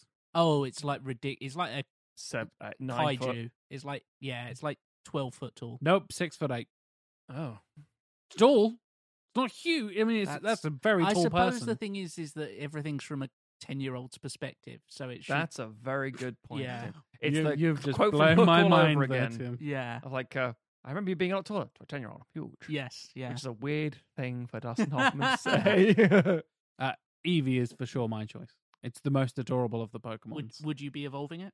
See, th- I like that you have the options there. And You got to But, you, commit. but once, yeah, once you've done it, you've done it. I'm always a fiery guy. Mm. I'm always a fire starter, twisted fire starter. So maybe go Flareon. I like a good Flareon. But now Mm. we've got like Glaceon and all the ice ones, and Yeah. the Leafeon and Umbreon's cool, and all the darkness and stuff. There's a Yeah. psychic one that could like read people's minds. and stuff. Espion. Espeon, thank you. Mm-hmm. Umbreon and Espeon and all that kind of stuff. There's so many options there. But yeah, once you maybe I'd get analysis paralysis and just be like, oh God, I have so many options, yes. but I can only do it once forever. And then my pet is forever It- changed. It, goes to the Jesus Christ, evolve me, but I love you, Pikachu. Fucking fuck you. That's Pokemon Awesome, by the way, from Yeah. Ego Raptor, if you hadn't really clocked Yeah. onto that. Uh, yeah, Eevees are tiny little things. They're like- Pokemon's a good one to get out of that one, actually. Yeah, fair, fair shout. Evie is almost exactly the same size as my current pet, Toothless. She is, uh, uh, it's a little bit taller, so it's about a foot tall. Yeah. just quite quite big for a Sure. cat, dog, fox, whatever the fucking Evie is, and it weighs about six and a half kilos. And my chunk of a cat weighs six and a half kilos, so I know I can pick up an Evie because I can pick up my cat. So, Fair. and it looks real fluffy and real cute, so I'd be happy with that. Now, I haven't seen Encanto yet. Is there a capybara in Encanto? Yes. Once Yes, I've, s- there once I've is. seen Encanto, I might be changing my answer to that. I Yeah. fucking love a You capybara. do love a cat. There's a, a kid who can talk to animals, so I think they cap- I, I, I remember there being capybaras now. I'm thinking about it. Yes. Good point. There are. there are capybaras in Encanto. Con- Excellent. confirmed. Fictional characters. Capybara. Nailed it. What's the next question? Next question. Moving on from Rhino Man. What is your dream film merchandise? Tricky one to start with. I was like, oh, fuck. And then I realized it's something I've wanted since I was a kid Oh no. and haven't been able to get ever. Oh no. There's only just been released one recently. what are you turning into for a five sex hundred toy? fucking pounds. What what obscure fleshlight are you creating here, Matthew? No, I've actually mentioned this on the show many times. Sorry, Go on. Titanic. No, no, um, oh, no, no. It's um, it's the fucking bike from Akira. Oh, okay. Y- Yeah. you can't get a decent small, ju- just a just a simple model, Hmm. Mm. whether it's like a, a toy or a fucking statue or a model kit or any of that shit. It's like we don't do it. Oh, but here you go. Here's a five hundred pound one that lights up. Like, I don't want that. You fucking. I mean, it's on trash taste. It's fucking psychos. Yes. But yeah, that's that's my answer. I, I would I would love to be able to afford more Lego just in general, and I I, I- I think like custom sets for like my own favorite films Oh, would be Tim, amazing. Yes. Um, I walked past this as a charity shop in Norwich that had the Simpsons house in Mm. Lego, and I was like, "Oh, it's in a charity shop! Oh my god, that thing's usually like four hundred quid, How much was it in the jar shop? three hundred and fifty quid." And I was Fuck's like, sake. "Well, Yeah. I mean, oh, Ah. f- and I m- I misplaced the zero, and I was like, I'm about to get- Thirty-five pound. I'm about to get a thirty-five pound thing that's worth four hundred quid. I'm not selling it, mind. I want that shit." yeah. and there was a Tower of London one next to it, and I was like, "That says that says three hundred quid. Hold on, hold on. Let me reevaluate. Oh, that says three fifty. Fuck. Yeah. I got very excited, then very disappointed in about fifteen seconds. Yeah. I would have loved one of the phones from the Matrix when they made the phones from the Matrix. Yeah, I get that entirely. yeah. Yeah. Found one on a bus once. I would also love whether this would be an actual prop from the film or like a replica, uh Inigo Montoya's sword. Ooh, Oh, yeah, you probably can get that. Probably can, but I can't afford it at the moment. But you know, just ask Mandy Patinkin very nicely, and they'll be like, That's a "Yeah, sure." stretch goal on Yeah. uh, Patreon now. yeah. Get Tim that sword. Get Tim a sword. Jack. Don't know, Which really. one's that from? Yeah, Is that a um, car from Cars? Yeah, exactly. Lego's a great shout. Being able to just have a Lego thing of whatever you like, and just be Because like, they do there, there's those Mm. websites now where you can like build a thing digitally and then it will work the out all the bits. bricks and then send them Yeah. to you. Yeah. So a friend of mine, her husband worked at Lego years ago when they first started doing the design labs idea, Mm. which is a similar kind of thing, but internally at Lego. Mm. And they basically would have a thing of like, okay, we've got this new thing coming out. What's possible? Mm. Design me some stuff to go with Tron Legacy or Dread Mm. Mhm. or whatever the fuck was happening 10 years ago. And it was like, okay. And he was basically a 3D digital Mm. designer who Yeah. would build digital Lego kits of all the cool shit. Mm. I was like, you have the coolest job in the world. I know you're not building literal Lego sets. He's like, oh, no, no. Sometimes they build them as prototypes. I'm Like, Mm. you have the best job in the world. And he was like a six and a half foot tall, bearded German metal dude. And I was like, that makes sense. I don't know why, but that makes sense as Did the you guy want who to marry this designs- guy by any chance? I mean, yeah. Why not? But yeah, he, he was like very enthusiastic about how cool that Wait, process is. is this and the- stuff. Pudding dessert, dude. No, he's Australian. Oh damn, I'm so close. This, Carry guy, on. this guy's Austrian, not Australian. Damn. John lives in Norwich. Like he's, I thought- he's Oh, yeah. local. But yeah, I I think having I don't know, I've never been much of a kind of merchy kind of person really. I, I like things that reference things. Like I wear a lot of branded Mm, t-shirts and yeah. stuff. Um I recently got a cool Avengers jacket and I like things that look like they should be in the film. Mm. It's Hmm. Like you have the like the shoes from Back to the Future when they oh my god they tie themselves up.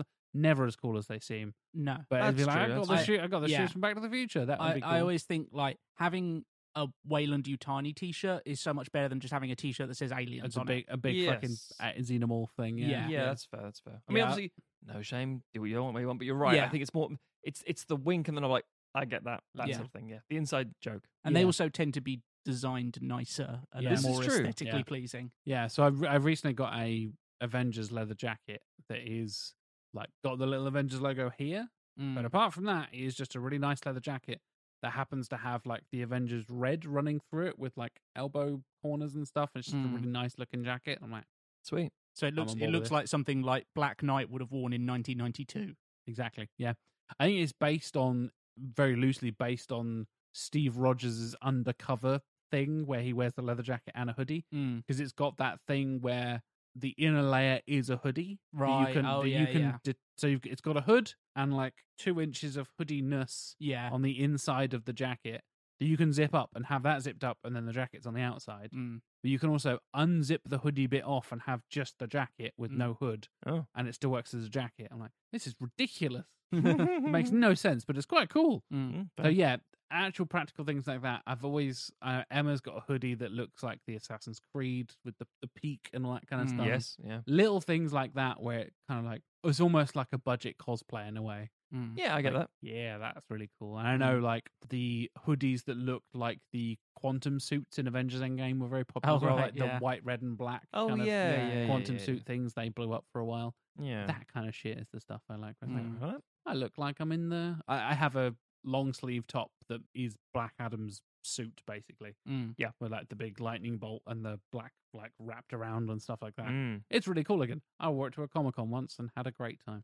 People were like, "Hey, it's Black Adam." I'm, like, I'm Mm. just a big fat white guy in a t-shirt, but yeah, I'll take it. Will you be wearing it to see uh, Dwayne the Rock Johnson play Black yes, Adam? person personally to see Dwayne. Nice. And be like, hey, Dwayne, we look the same.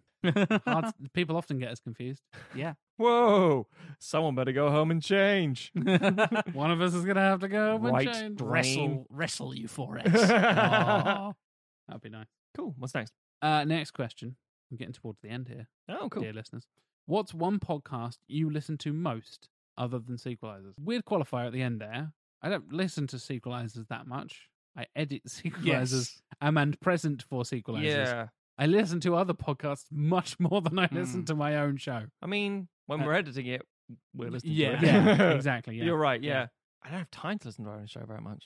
I don't have time to listen to a lot of podcasts. To be So fair. what, listen to a what lot of I podcasts, often but they're do hard to. is I will listen to the EP clips that you guys pick. Yes. I Same. can The be like, same. ah, oh, bloody good work there, Tim. Yeah, Bloody yeah. hell. oh, That'd be what I that was do. a funny one.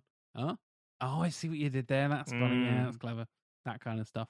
But Um, yeah, I very rarely, after you've recorded it, I will very rarely go and listen to an entire episode and be like, yeah, I recorded that two weeks ago. Yeah, let's go. Hmm, when I was a kid, I re-experience remember a, that conversation. a panel show sort of quiz thing. Uh, must have been mid to late nineties, and it was a Red Dwarf thing. It was the actors in the show going against like the super fans, basically. Oh yeah, but it- was this like when Red Dwarf turned twenty or something? oh Or no, it was not- it 25? was this was I mean, they made that again, but this was like in the nineties, so it was literally must have been like only like ten year anniversary. Oh, at it this might be. point. Yeah, it might have been Yeah. ten years. Yeah. But either way, I remember watching it as a you know preteen kind of thing. Mm. Watching this thing, ah, brilliant. And I was like, how do the actors not know they're in it? Yeah. And then of course, as I get to making film stuff and Mm. TV and all this, people are like, that's not how it works. No. When you're done with the moment, you Yeah. forget about everything. Whereas the fans obsessively watch over and over yeah. and over. And a lot of over. actors can't watch themselves. No. They, they will not. you go see only the back and- faults and, flaws. Yeah. precisely. I feel like Tim and I are gonna have a few. Yeah. And Jack's gonna have a fuck ton. Yeah. Yes. So you go last. My show notes were, I have too many. Um, I have one to mention. Uh, the answer is the Blind Boy podcast. Mm, you always recommend the Blind Boy podcast. Love me, the Blind Boy podcast. 'Cause It you're Irish. is- I mean, there's a bias. Just a there. little bit of it, yeah. yeah. but it's it's my favorite podcast, favorite talking point. Uh, just so ridiculous. Under that is Cheap Show. Um, I listen to Cheap Show as well. it's Yeah, just the great. time, the time. Because again, doing the podcast, doing a different podcast, doing filmmaking, doing Mm. watching films, doing reviewing films, doing day job. The I, I listen to music a lot when I walk around. I listen to Audible sometimes again, like book Mm. stuff. I listen to podcasts, gaps and places and things, Yeah. uh, like the mortar, as it were, between the bricks. But I, again, I know there are so many good podcasts, and we talked to so many people who host so many good podcasts. It's just finding the fucking time sometimes. Yeah. So it's but on the regular, the one I listen to all the fucking time, blind by. Yeah, I, I, I had like a peak podcast listening period, which was when I was working in a job where I could literally just listen to podcasts There all we day. go. But so the the, sh- the podcast I have listened to most, I believe, is My Brother, My Brother and Me, Mm, um, which I've the, the fallen McElroys. the McElroys. I've fallen behind on. I haven't listened to in, a, in like six months maybe, but um, listened to a lot of that and, and would often listen to like episodes more than once. Um, or will listen to clips on YouTube still and stuff like that of- Mhm. of favorite things. But the show I've probably listened to the longest and have continued to pretty much always be week in week out listening to it. Joe Rogan experience, of course. Yeah. Fucking hell. Uh, no, is uh, War Rocket Ajax which Ooh. is a mm, pop culture but mostly comics podcast done by uh, Chris Sims and Matt Wilson, who are both people who write comics uh, and have written lots of comic like criticism and stuff like that. And yeah, I, I I generally week in and week out will listen to that. They do a monthly show where they are ranking every comic of all time ever. Holy uh, shit. Jesus Christ. Um, which they've got about a thousand on the list now, wow. and uh, ranges from like obscure to very well known, truly terrible to fantastic. Um, that's always fun to listen to. Yeah, and that's that's the show that I pretty much always will listen to within a few days of it coming out. It has comic reviews, it has like guests talking about stuff that's generally pretty interesting, wrestling talk, even though I don't listen watch wrestling. It's Uh, nice when but they you know will someone occasionally- who, who has something you like them talking about it, so it doesn't matter that- what it is. Yes, that's the thing. Is is it's got that pleasure of yeah. I enjoy lis- hearing them talk about the things that they love. They're doing a series at the moment where they're going through Mark Grunwald's run of Captain America, Mm. um, and like every sort of fourth episode will just be them going through like six issues of that and talking about it, um, which is very enjoyable. Jack, I your- have- your long, long list. I have 53 active podcast subscriptions. Fucking hell, James. yeah, I know.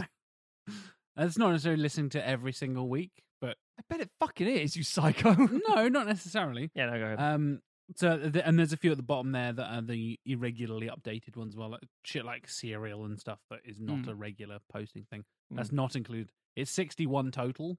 There's eight at the bottom that are like are done, are finished now, but I've still got a few episodes to listen to, or it's Oh, I like get it, a, I a get it, I mini get it. series, like a Yeah. some of them are like fictional miniseries, and, like, Yeah. actual like audio fiction kind of stuff as well. On a week to week basis, um, a lot of wrestling podcasts, mostly from the guys at Wrestle Talk. Uh, really, really like those guys. I'm hoping, fingers crossed, to get Luke Owen from Wrestle Talk on the live stream at some point cool. because he's a big film buff. He Mhm. hosts a lot of the shows on the Cineworld YouTube channel and all that kind of stuff. Uh, Luke, I don't think you're listening, but just in case you are, hey, Hey, come and come and hang out. Um, he also hosts the Games Master podcast I've mentioned a couple of times on the show, under consultation with a guy called Ash. And uh, yeah, him and Ash recently did a live show in London. Gutted I couldn't make it. I nearly went, but yeah, timings didn't work out and stuff. Uh, so yeah, if you want a retrospective of all of Games Master, they've now done the modern series and have gone back and are now on season five, I think. Mm. You don't necessarily need to know Games Master, but if you have a little bit of nostalgia for it, I highly, highly recommend it. Um, I know Matt, you listen to Abroad in Japan as well. I do. from Chris Broaden, uh, Pete Donaldson. I do. Uh, Pete also hosts a bunch of other podcasts about football and wrestling, all that kind of stuff. If you go and check out his company, which is called Stack, formerly known as Stakhanov, whole production podcast production company based out of London Mhm. that do some fantastic work. And in general, their production quality is really, really good as well.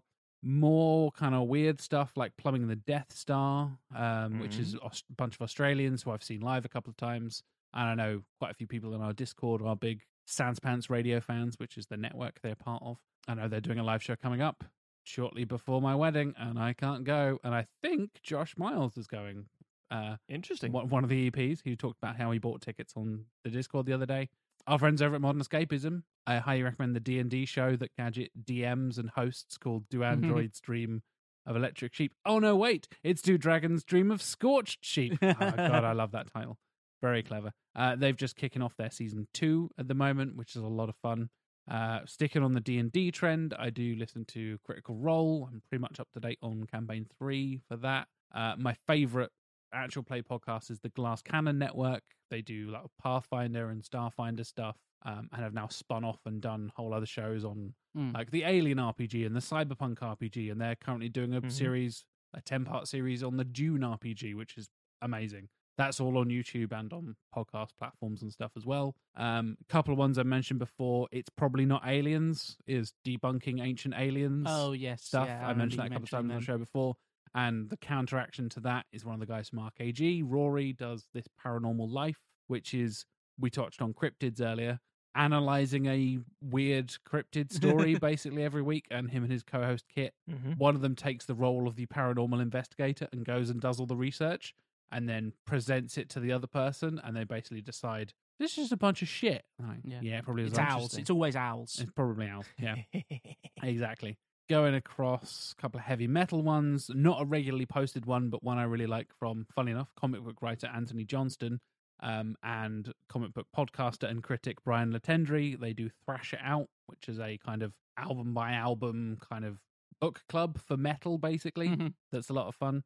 I know Anthony, he's, he's a great dude, good writer. Uh, what else we got? Loads of stuff. I could go on. I could go Mm. on. Next time I get shit for honorable mentions, I'm gonna fucking. well, what one do you think you've been listening to the longest? Good question. Oh, isn't who the longest? While you're thinking, I did even mention my wife's podcast. She's often Super Drop, obviously, but more importantly, she's also on the Super 8 Bit Power Hour. Yeah, with Super 8-Bit. friends of our. Yep. s- you know, that's not important. I Carry did on. just, just listen to Super 8 Bit as well. That's, Yeah. that's great. Probably like the Rooster Teeth podcast. Okay. That's been listening for like 10 years at this point, probably Hmm, It's been something going like that. one of the longest. isn't it? Yeah. Yeah, it's been Oh, going God. a long fucking time. I think that things like the, the old drunk tank days when I was just yeah, drinking beers and hanging out and stuff and the audio quality shit. Mm. we know what that's like. Um, but yeah, I, I don't keep as up to date on the Rooster Teeth stuff as I did a few years ago. I kind of dropped off a lot of that stuff when all the controversy happened with some of the members of that community and that team. Oh, Mm. yeah. Some horrible shit happened and they were terrible people. Thankfully, they've all been kicked out of their Yeah. respective uh, roles and all that kind of stuff.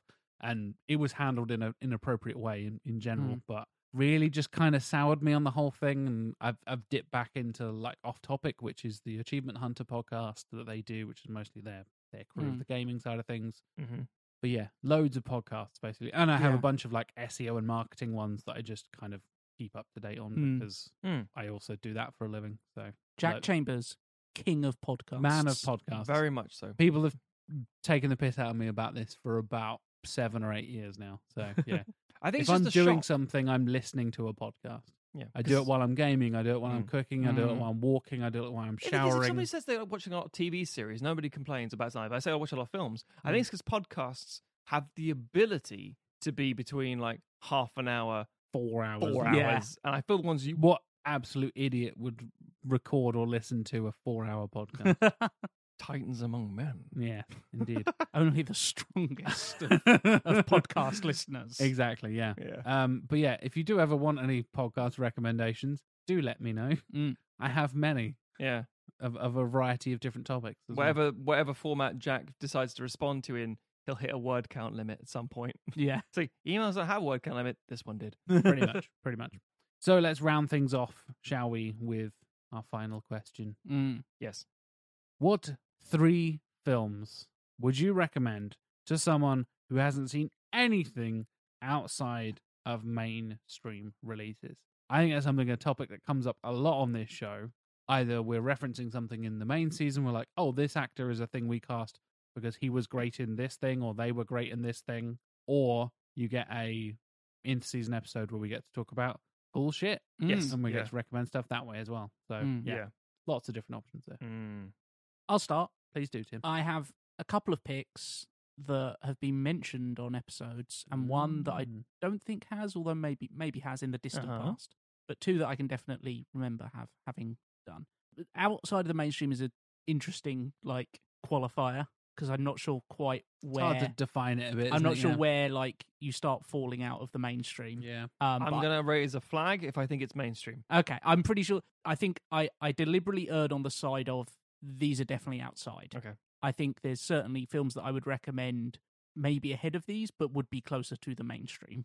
So, I Uh, have but my I, I Oh, flag ready. I erred on the side of obscure and therefore safer. Sure. One that we talked about very recently, visually stunning films, The Fall. Mm. No mainstream. I'll allow it. Uh, yeah, And a great film. Good show. Definitely not mainstream. um, I think one of the best looking films, obviously, Yeah. Visually that, stunning. that also manages to have incredible performances and an emotional core to it that is devastating a lot of I the time. agree. I agree entirely. Another one that I I believe I mentioned not in the most recent what we've watched recently, but maybe in the one before that uh, is BPM. Oh yeah. Oh, yeah. Yeah. the, uh, the French Mm. uh, AIDS kind of drama No mainstream. I yeah, again, this was uh, a, a film that I had had on a list of things I wanted to watch, and I think it was when we were coming up to doing a what we've watched recently, and I was like, oh, all I've watched is sequelizer stuff, and I can't talk about any of that stuff. Oh, okay, uh, like I see that's on Netflix at the moment. I'm gonna go watch it. I've been meaning to for ages, and I watched it, and it blew me away. You hear AIDS drama, and you think it's gonna be one kind of thing, and it is that. It Or is ve- Rent. yeah, That's the and other it is kind of AIDS drama. it is very sad and like devastating at, at certain points, but it is also an incredibly joyful and angry film. Yeah. Um, and it manages to balance all of those uh, incredibly well. And at a point, and I think it was true then, and it w- I don't know when this was a year ago or whatever, and it's it's certainly true now. Like it's very easy to feel very to look at a lot of things going on in the world and feel very hopeless. Fucking definitely. And it Christ. is it is a film that makes you feel hopeful and angry Mm, and motivated mm. to try and do stuff. It's Um, a good. It's a good thing to spin out of. mostly, yeah. yeah. and and a thing that not a lot of films do that and i think it's always worth like there's a lot of films that can make you feel sad or that can make you feel happy or that can you know blah blah blah and i think films that can make you feel emotions and sensations that aren't necessarily often touched on by film is is always an interesting thing to look at Definitely. and the final one is a film by the the tragically dead, uh, died quite young a, a couple of years ago, Lynn Shilton. Oh, uh, yeah. which is your sister's sister. Yes. which was one of my favorite films of the year it came out, which I think was something like 2014, 2013, Yeah, thereabouts, around yeah. that period. Uh, very simple drama. It's basically got three people in it. It's got Mark Duplass, Mhm. Emily Blunt, and Rosemary DeWitt. It's kind of comes from this sort of mumblecore tradition, which is basically, hey, let's just take some people and put them in a room and film it. And yes, we've got a fairly decent script, but they're going to improv around it. But it's Yeah. not, it's not, you know, a comedy. Although it is, it's not a here's some people from SNL doing a comedy. It's not Mhm. an Anchorman improv type thing. It's more of a we know the emotional arcs of these people, and we're going to have it be funny but also sad because that's what life is like. Yeah. yeah, yeah. Um, and it was just it was one of those films that just got me at exactly the right time. I think it's something that not many people will have seen. Uh, I think it's wonderfully directed, uh, and the performances are all just amazing. Yeah. Um, really great. Emily Blunt's an interesting person. She kind of only does big studio films, and this was a rare case of her doing something smaller and more intimate and she's really good in it. And I wish she would do stuff that is a little bit just like push herself a little. Like she's great in Sicario and stuff like that, Yeah, which yeah, yeah. again is quite a Definitely. big film still, but it feels like she doesn't push herself as an actress as much as she maybe could. And I Sure, think she's sure. always great when she does do that. Mm. Um, even though this is a very this is not like an intense film, it's a very like warm and friendly film. Mm. Um, but I think it's just her tapping into something slightly different. And yeah, uh, just a, a lovely film. Quite quite a, a nice warm hug of a film. Yeah. After all that emotional like turmoil from the Yeah. other two. I, again, I, I, I, not that I should need to. It doesn't matter really, but I, I thoroughly agree, Tim. Three great Mm. movies to endorse. Uh, and again, also not mainstream at all. I, I, I think that's the definition, basically. Yeah. couple of films I've talked about already on this show plenty of times before. Ex Machina, spectacular, incredible film that is just one of the best and most interesting science fiction films of the last decade, pretty much. Mhm. Oscar Isaac is amazing, Donald Gleason is amazing, Alicia Vikander are amazing. Ba- again, similar to um, what you just mentioned there, Tim. Basically, three people for that entire film Mm. in Mm-hmm. a compound and the dynamics between them and who's manipulating who, who sides on who, all that kind of stuff. Fascinating exploration of toxic masculinity and humanity and identity and existentialism. All the lovely stuff you learn from robots and sci fi, basically. I've mentioned it plenty of times on the show before. I won't go on. Another one I have mentioned before as well is a film that was funded through Kickstarter, uh, and I can see it on Matt's Blu ray collection over there, is Blue Ruin by Jeremy Saulnier. Fucking great Mm. film. I fucking love Blue Ruin, and it's the example I always use for going in as blind as possible with a film. I had no idea what Blue Ruin was at all. I saw a poster outside Cinema City here in Norwich, Mm. and I went in and I was like, I fancy watching a film. I did the thing Matt hates, where I just wandered into a cinema. I was like, "C- uh, one ticket to movie, please. I, do, I do hate it, but at the same time, I do hate you, Jack. Yes, you're i- right. It's it's the fact that you turned up at a cinema that is an independent art house cinema. I didn't just wander into Odeon and be like, "What's the biggest movie, please?" Yeah. yeah. One ticket to that old big film, please. It's like, no, I feel like whatever you'd end up with would be something that would be like only showing for like three days Mm. anyway and be a transportive experience. So yeah, that's fair. Um, so yeah, Blue Ruin is again, if you can go in blind, we've talked about um Macon Blair and Jeremy Saulnier a couple of times on the show. Talked about how much I love Green Room. Green Room is fucking spectacular as Mm. well. Um, bit more of a kind of breakout kind of thing with Green Room. Again, having the late Anton Yelchin in there. Mm. Uh, Patrick fucking Stewart, incredible. Terrifying. Uh, terrifying and incredible Patrick Stewart. You think he's all lovely Grandpa Patrick Stewart.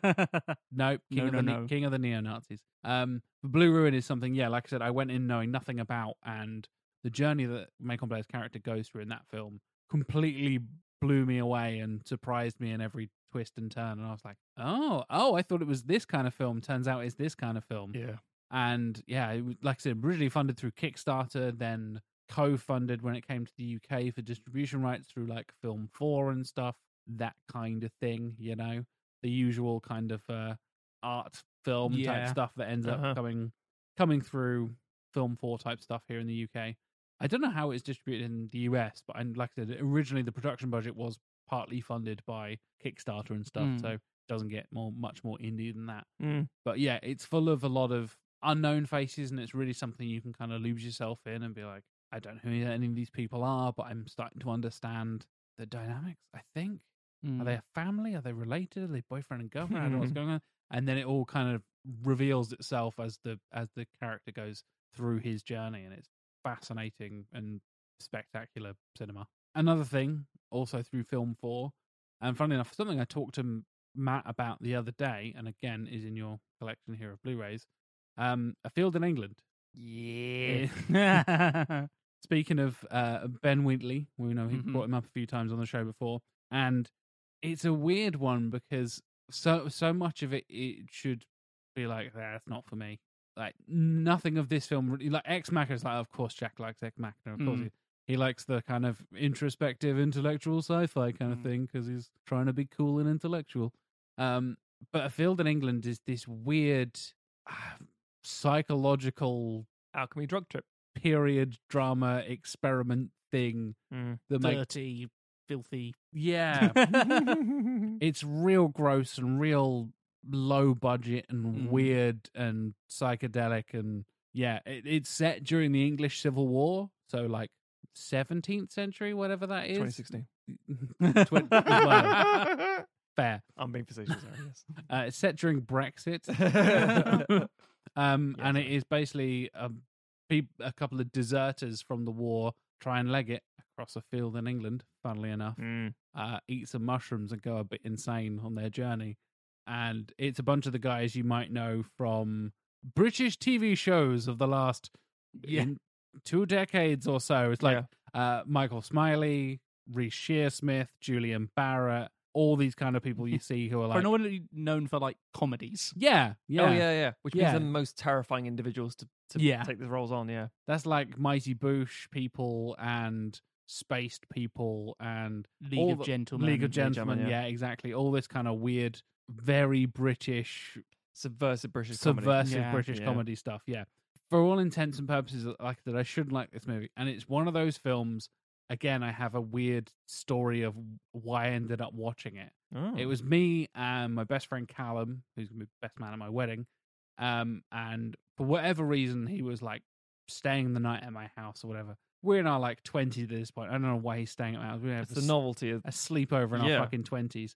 We'd just come out of university and stuff, so it was like, oh yeah, cool. We can we're back. we're both- adults now. We're woo, both woo, woo. back in Norfolk. We can do what we Oh. Yeah. like. I'm living with my parents. Nothing has changed. yeah, Um, and my dad, I think I can't remember whether he was like consciously aware of what this film was, or was like, "Oh, I heard this is good," and just flicked it over. And I was like, "Okay, that Reese Shearsmith. Why is he in black and white and dressed like a like a I don't know what what what is this set in the English Civil War? The fuck is this?" Hmm. And the three of us just sat down and just were absorbed in this film. Again, going in completely blind and having no idea at the time who Ben Wheatley was, Hmm. who- who any of these characters were, what the fuck was going on. But going in with like, oh, that guy from the Mighty Boosh. That's not an off, not an off fielding. The other guy. What the fuck is this? And yeah, it was just a captivating, weird. If you want something Mm. that I, the only thing and I'm about to wank Matt off, so be prepared for this, listeners. Hello. The only thing I can think of that compares to a field in England is Titans Eagle your your short film available on YouTube. It's by on the YouTube, way, yeah. yeah. I I think you can clearly see the threads between the two because of the the, the horror and the psychological trauma that the, the characters go through and stuff. Yep. And also some of the characters wake up in fields in England. That's true. um, but yeah, th- I so when I watched Titan's Eagle with you when you premiered it again, funded through Kickstarter and all that kind yeah, of stuff. yeah. I was like, this really reminds me of a field in England. I really like a field in England. Like, ah, yeah, I can see the see the Mm. connective tissue there. So yeah, I met Ben Wheatley to do a Q&A at uh, Cinema City. Uh, he's he signed that copy of Field in England, the Blu-ray I have. And we were talking about my film. Mm. You know, I basically just said I like to, do, you know, do my own thing with it and different things. And talk about time loops and stuff. And we would talk about the old British TV series and things. So he's a really nice fucking guy. That's all I'll say about Mm. He seems like it. that. He really That's is. good to hear. Mm. Well, master of cinema, Matthew Stogden, polish us off, why don't you? All right. Um, Here's my 15 recommendation. no, no, no. This is your podcast list. Three. Okay. Yeah. Three. So I stuck to three. And I've nearly broke my neck One trying. of them is a trilogy, but apart from that, it's three. Nope, All of three films. James Bond. Twen- 25. Zatoichi. um, no, right. Okay. that, would, mm-hmm. that would count. I gave myself some little uh, l- conditions, I guess. So first thing I wanted to do was say, like, right, if someone's didn't see mainstream cinema, um, I told my wife these picks, and she was like, "Do you want to get things to get them into more stuff?" I was like, "No, that's not my problem. I want to just expose them to different things." That's the most. And if they Matt get something answer. from that, great. If they don't, fuck 'em, I tried. Mm. Um, and I'm like, oh, we might go, like easy win with this. Nah, bollocks. That one time, good stories. So the first thing I wanted to get into was something animated Mm. because, again, from the mainstream perspective, most people think, ah, animated movie. You mean Disney? and Pixar and stuff, yeah. right? And that's when those things aren't great because, of course, they are. But, But, but tends to be- listeners of sequelizers know Oh yeah, Matt loves the crudes. two Tim the Croods two. Croods Two. Yeah. that's a sequel that's better than the first one, as we've discussed. Yeah. Yes. One of Nicolas Cage's few sequels.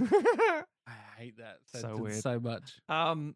Yes. It's anime, Matthew. it's anime, yes. It's anime. and it's the it's and and, and into the spider verse is a good example of what animation is capable of doing it's like you, the, the limitations are like not there at all so i thought i want to go something anime it's like which anime do i go for considering i represent i recommend a lot of anime usually anyway What?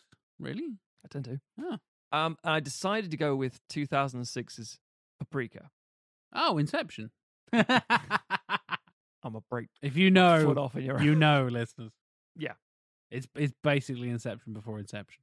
Yeah, Satoshi Kon uh, directed this amazing, weird, uh, kind of drug trip of a movie. Um, it's quite challenging in what it does, and it, b- batshit in how it presents things, and it's it's again a lot of the visuals say inspired quite generously, ripped off in another way. There was a whole lawsuit about it. It's- it's Precisely, pretty, yeah, yeah. pretty well known. Exactly. Um, uh, by ins- Inception, which I again I love Inception. I, I think it's fantastic. so one on Nolan. It did. bracket thing. Exactly. Yeah. So so yeah, I, I I um I think that would be a good one to start with to say like if you're only used to seeing big Hollywood blockbusters, watch this weird animation. Get ready to have your tits blown off. yeah, pretty much. but not like in a way that'll be like, oh, watch Perfect Blue and have yourself like ruined on the inside at the Yeah. same time. Just more like that's a bit fucking weird. Then I'd be like, right, now I'd like to show you something else. Something gritty, something grounded, something from the nineties, sort of a big fucking power punch to the face. Sort of really boiled down cinema. Like, oh, what's that? 1995's La Haine. Um, Mm. French cinema directed by Matthew Kassovitz, Simon Vincent Cassell, and a bunch of other people. And it's just it's just crime in Paris. It's Mm. black and white, and it's beautifully filmed.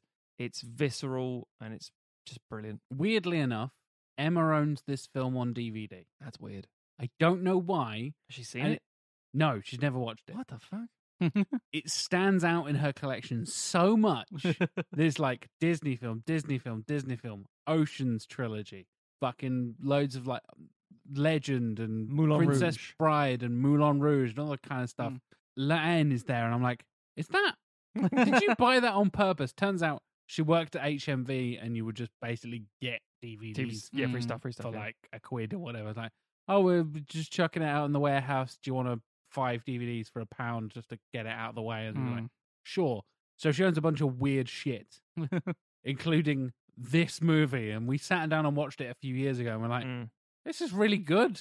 Mm. This is random fucking film that you happen to have on DVD Yeah. on our shelf somewhere. crime, gangsters, riots in Paris. It's fucking got everything. It's black and white and it's brilliant. And just this this mentality, which from all the trailers, of um a guy falls off a or jumps off a building, and every past every Friday, like so far so good. Um, it's not the fall that's the problem; it's, it's when you hit the ground or something. Um, it's a great movie. It's it's really and again that would get you into a different type of thing. It's like here's a French movie.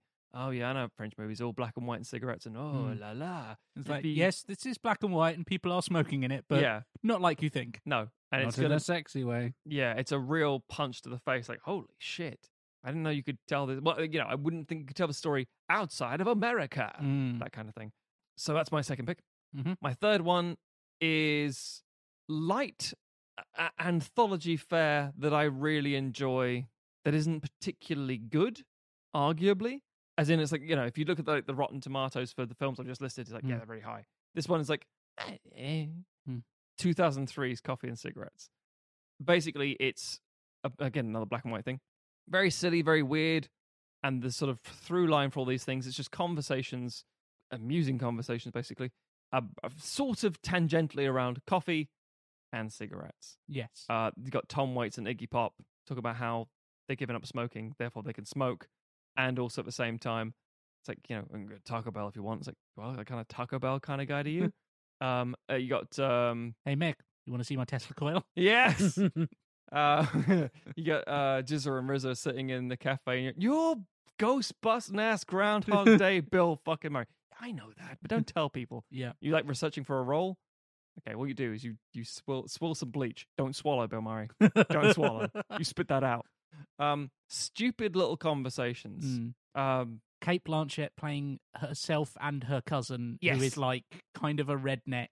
Yeah. Yeah. And, and, and yeah, an unsophisticated Australian, and she's Yeah. like, you know, oh, you got all this money and fame. Yeah, I do. It's great. And it's like, yeah. My favorite one is Steve Coogan and Alfred Molina. That is a fantastic one, yeah. yes. That's that's Hollywood through and through in sense of Yeah. like I kind of met you because I had to, and as the meeting goes on, he realizes, oh, that's interesting. the person I was dismissing is actually very connected, and I kind of want to get to know you. and Yeah. I don't want to. I was a bit of a piece of shit earlier, and maybe it's like, no, well, you missed your chance. Yeah. Um, yeah, it's it's a fun little thing, and it shows that comedy can be a lot of different things. It's got like such huge talents, and like Roberta Benigni's in there as well. It's just Mm. it's silly and wonderful, and I enjoy it, even though it may not be, by very definition, a good film. That's my three.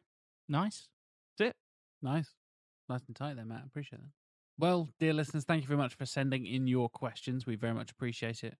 And it's been a really interesting conversation, I think. Yeah. We covered some Yeah. a wide range of topics, even as much as we do here on the interseason stuff. Mhm. If you have any general questions for us, you can let us know on social media.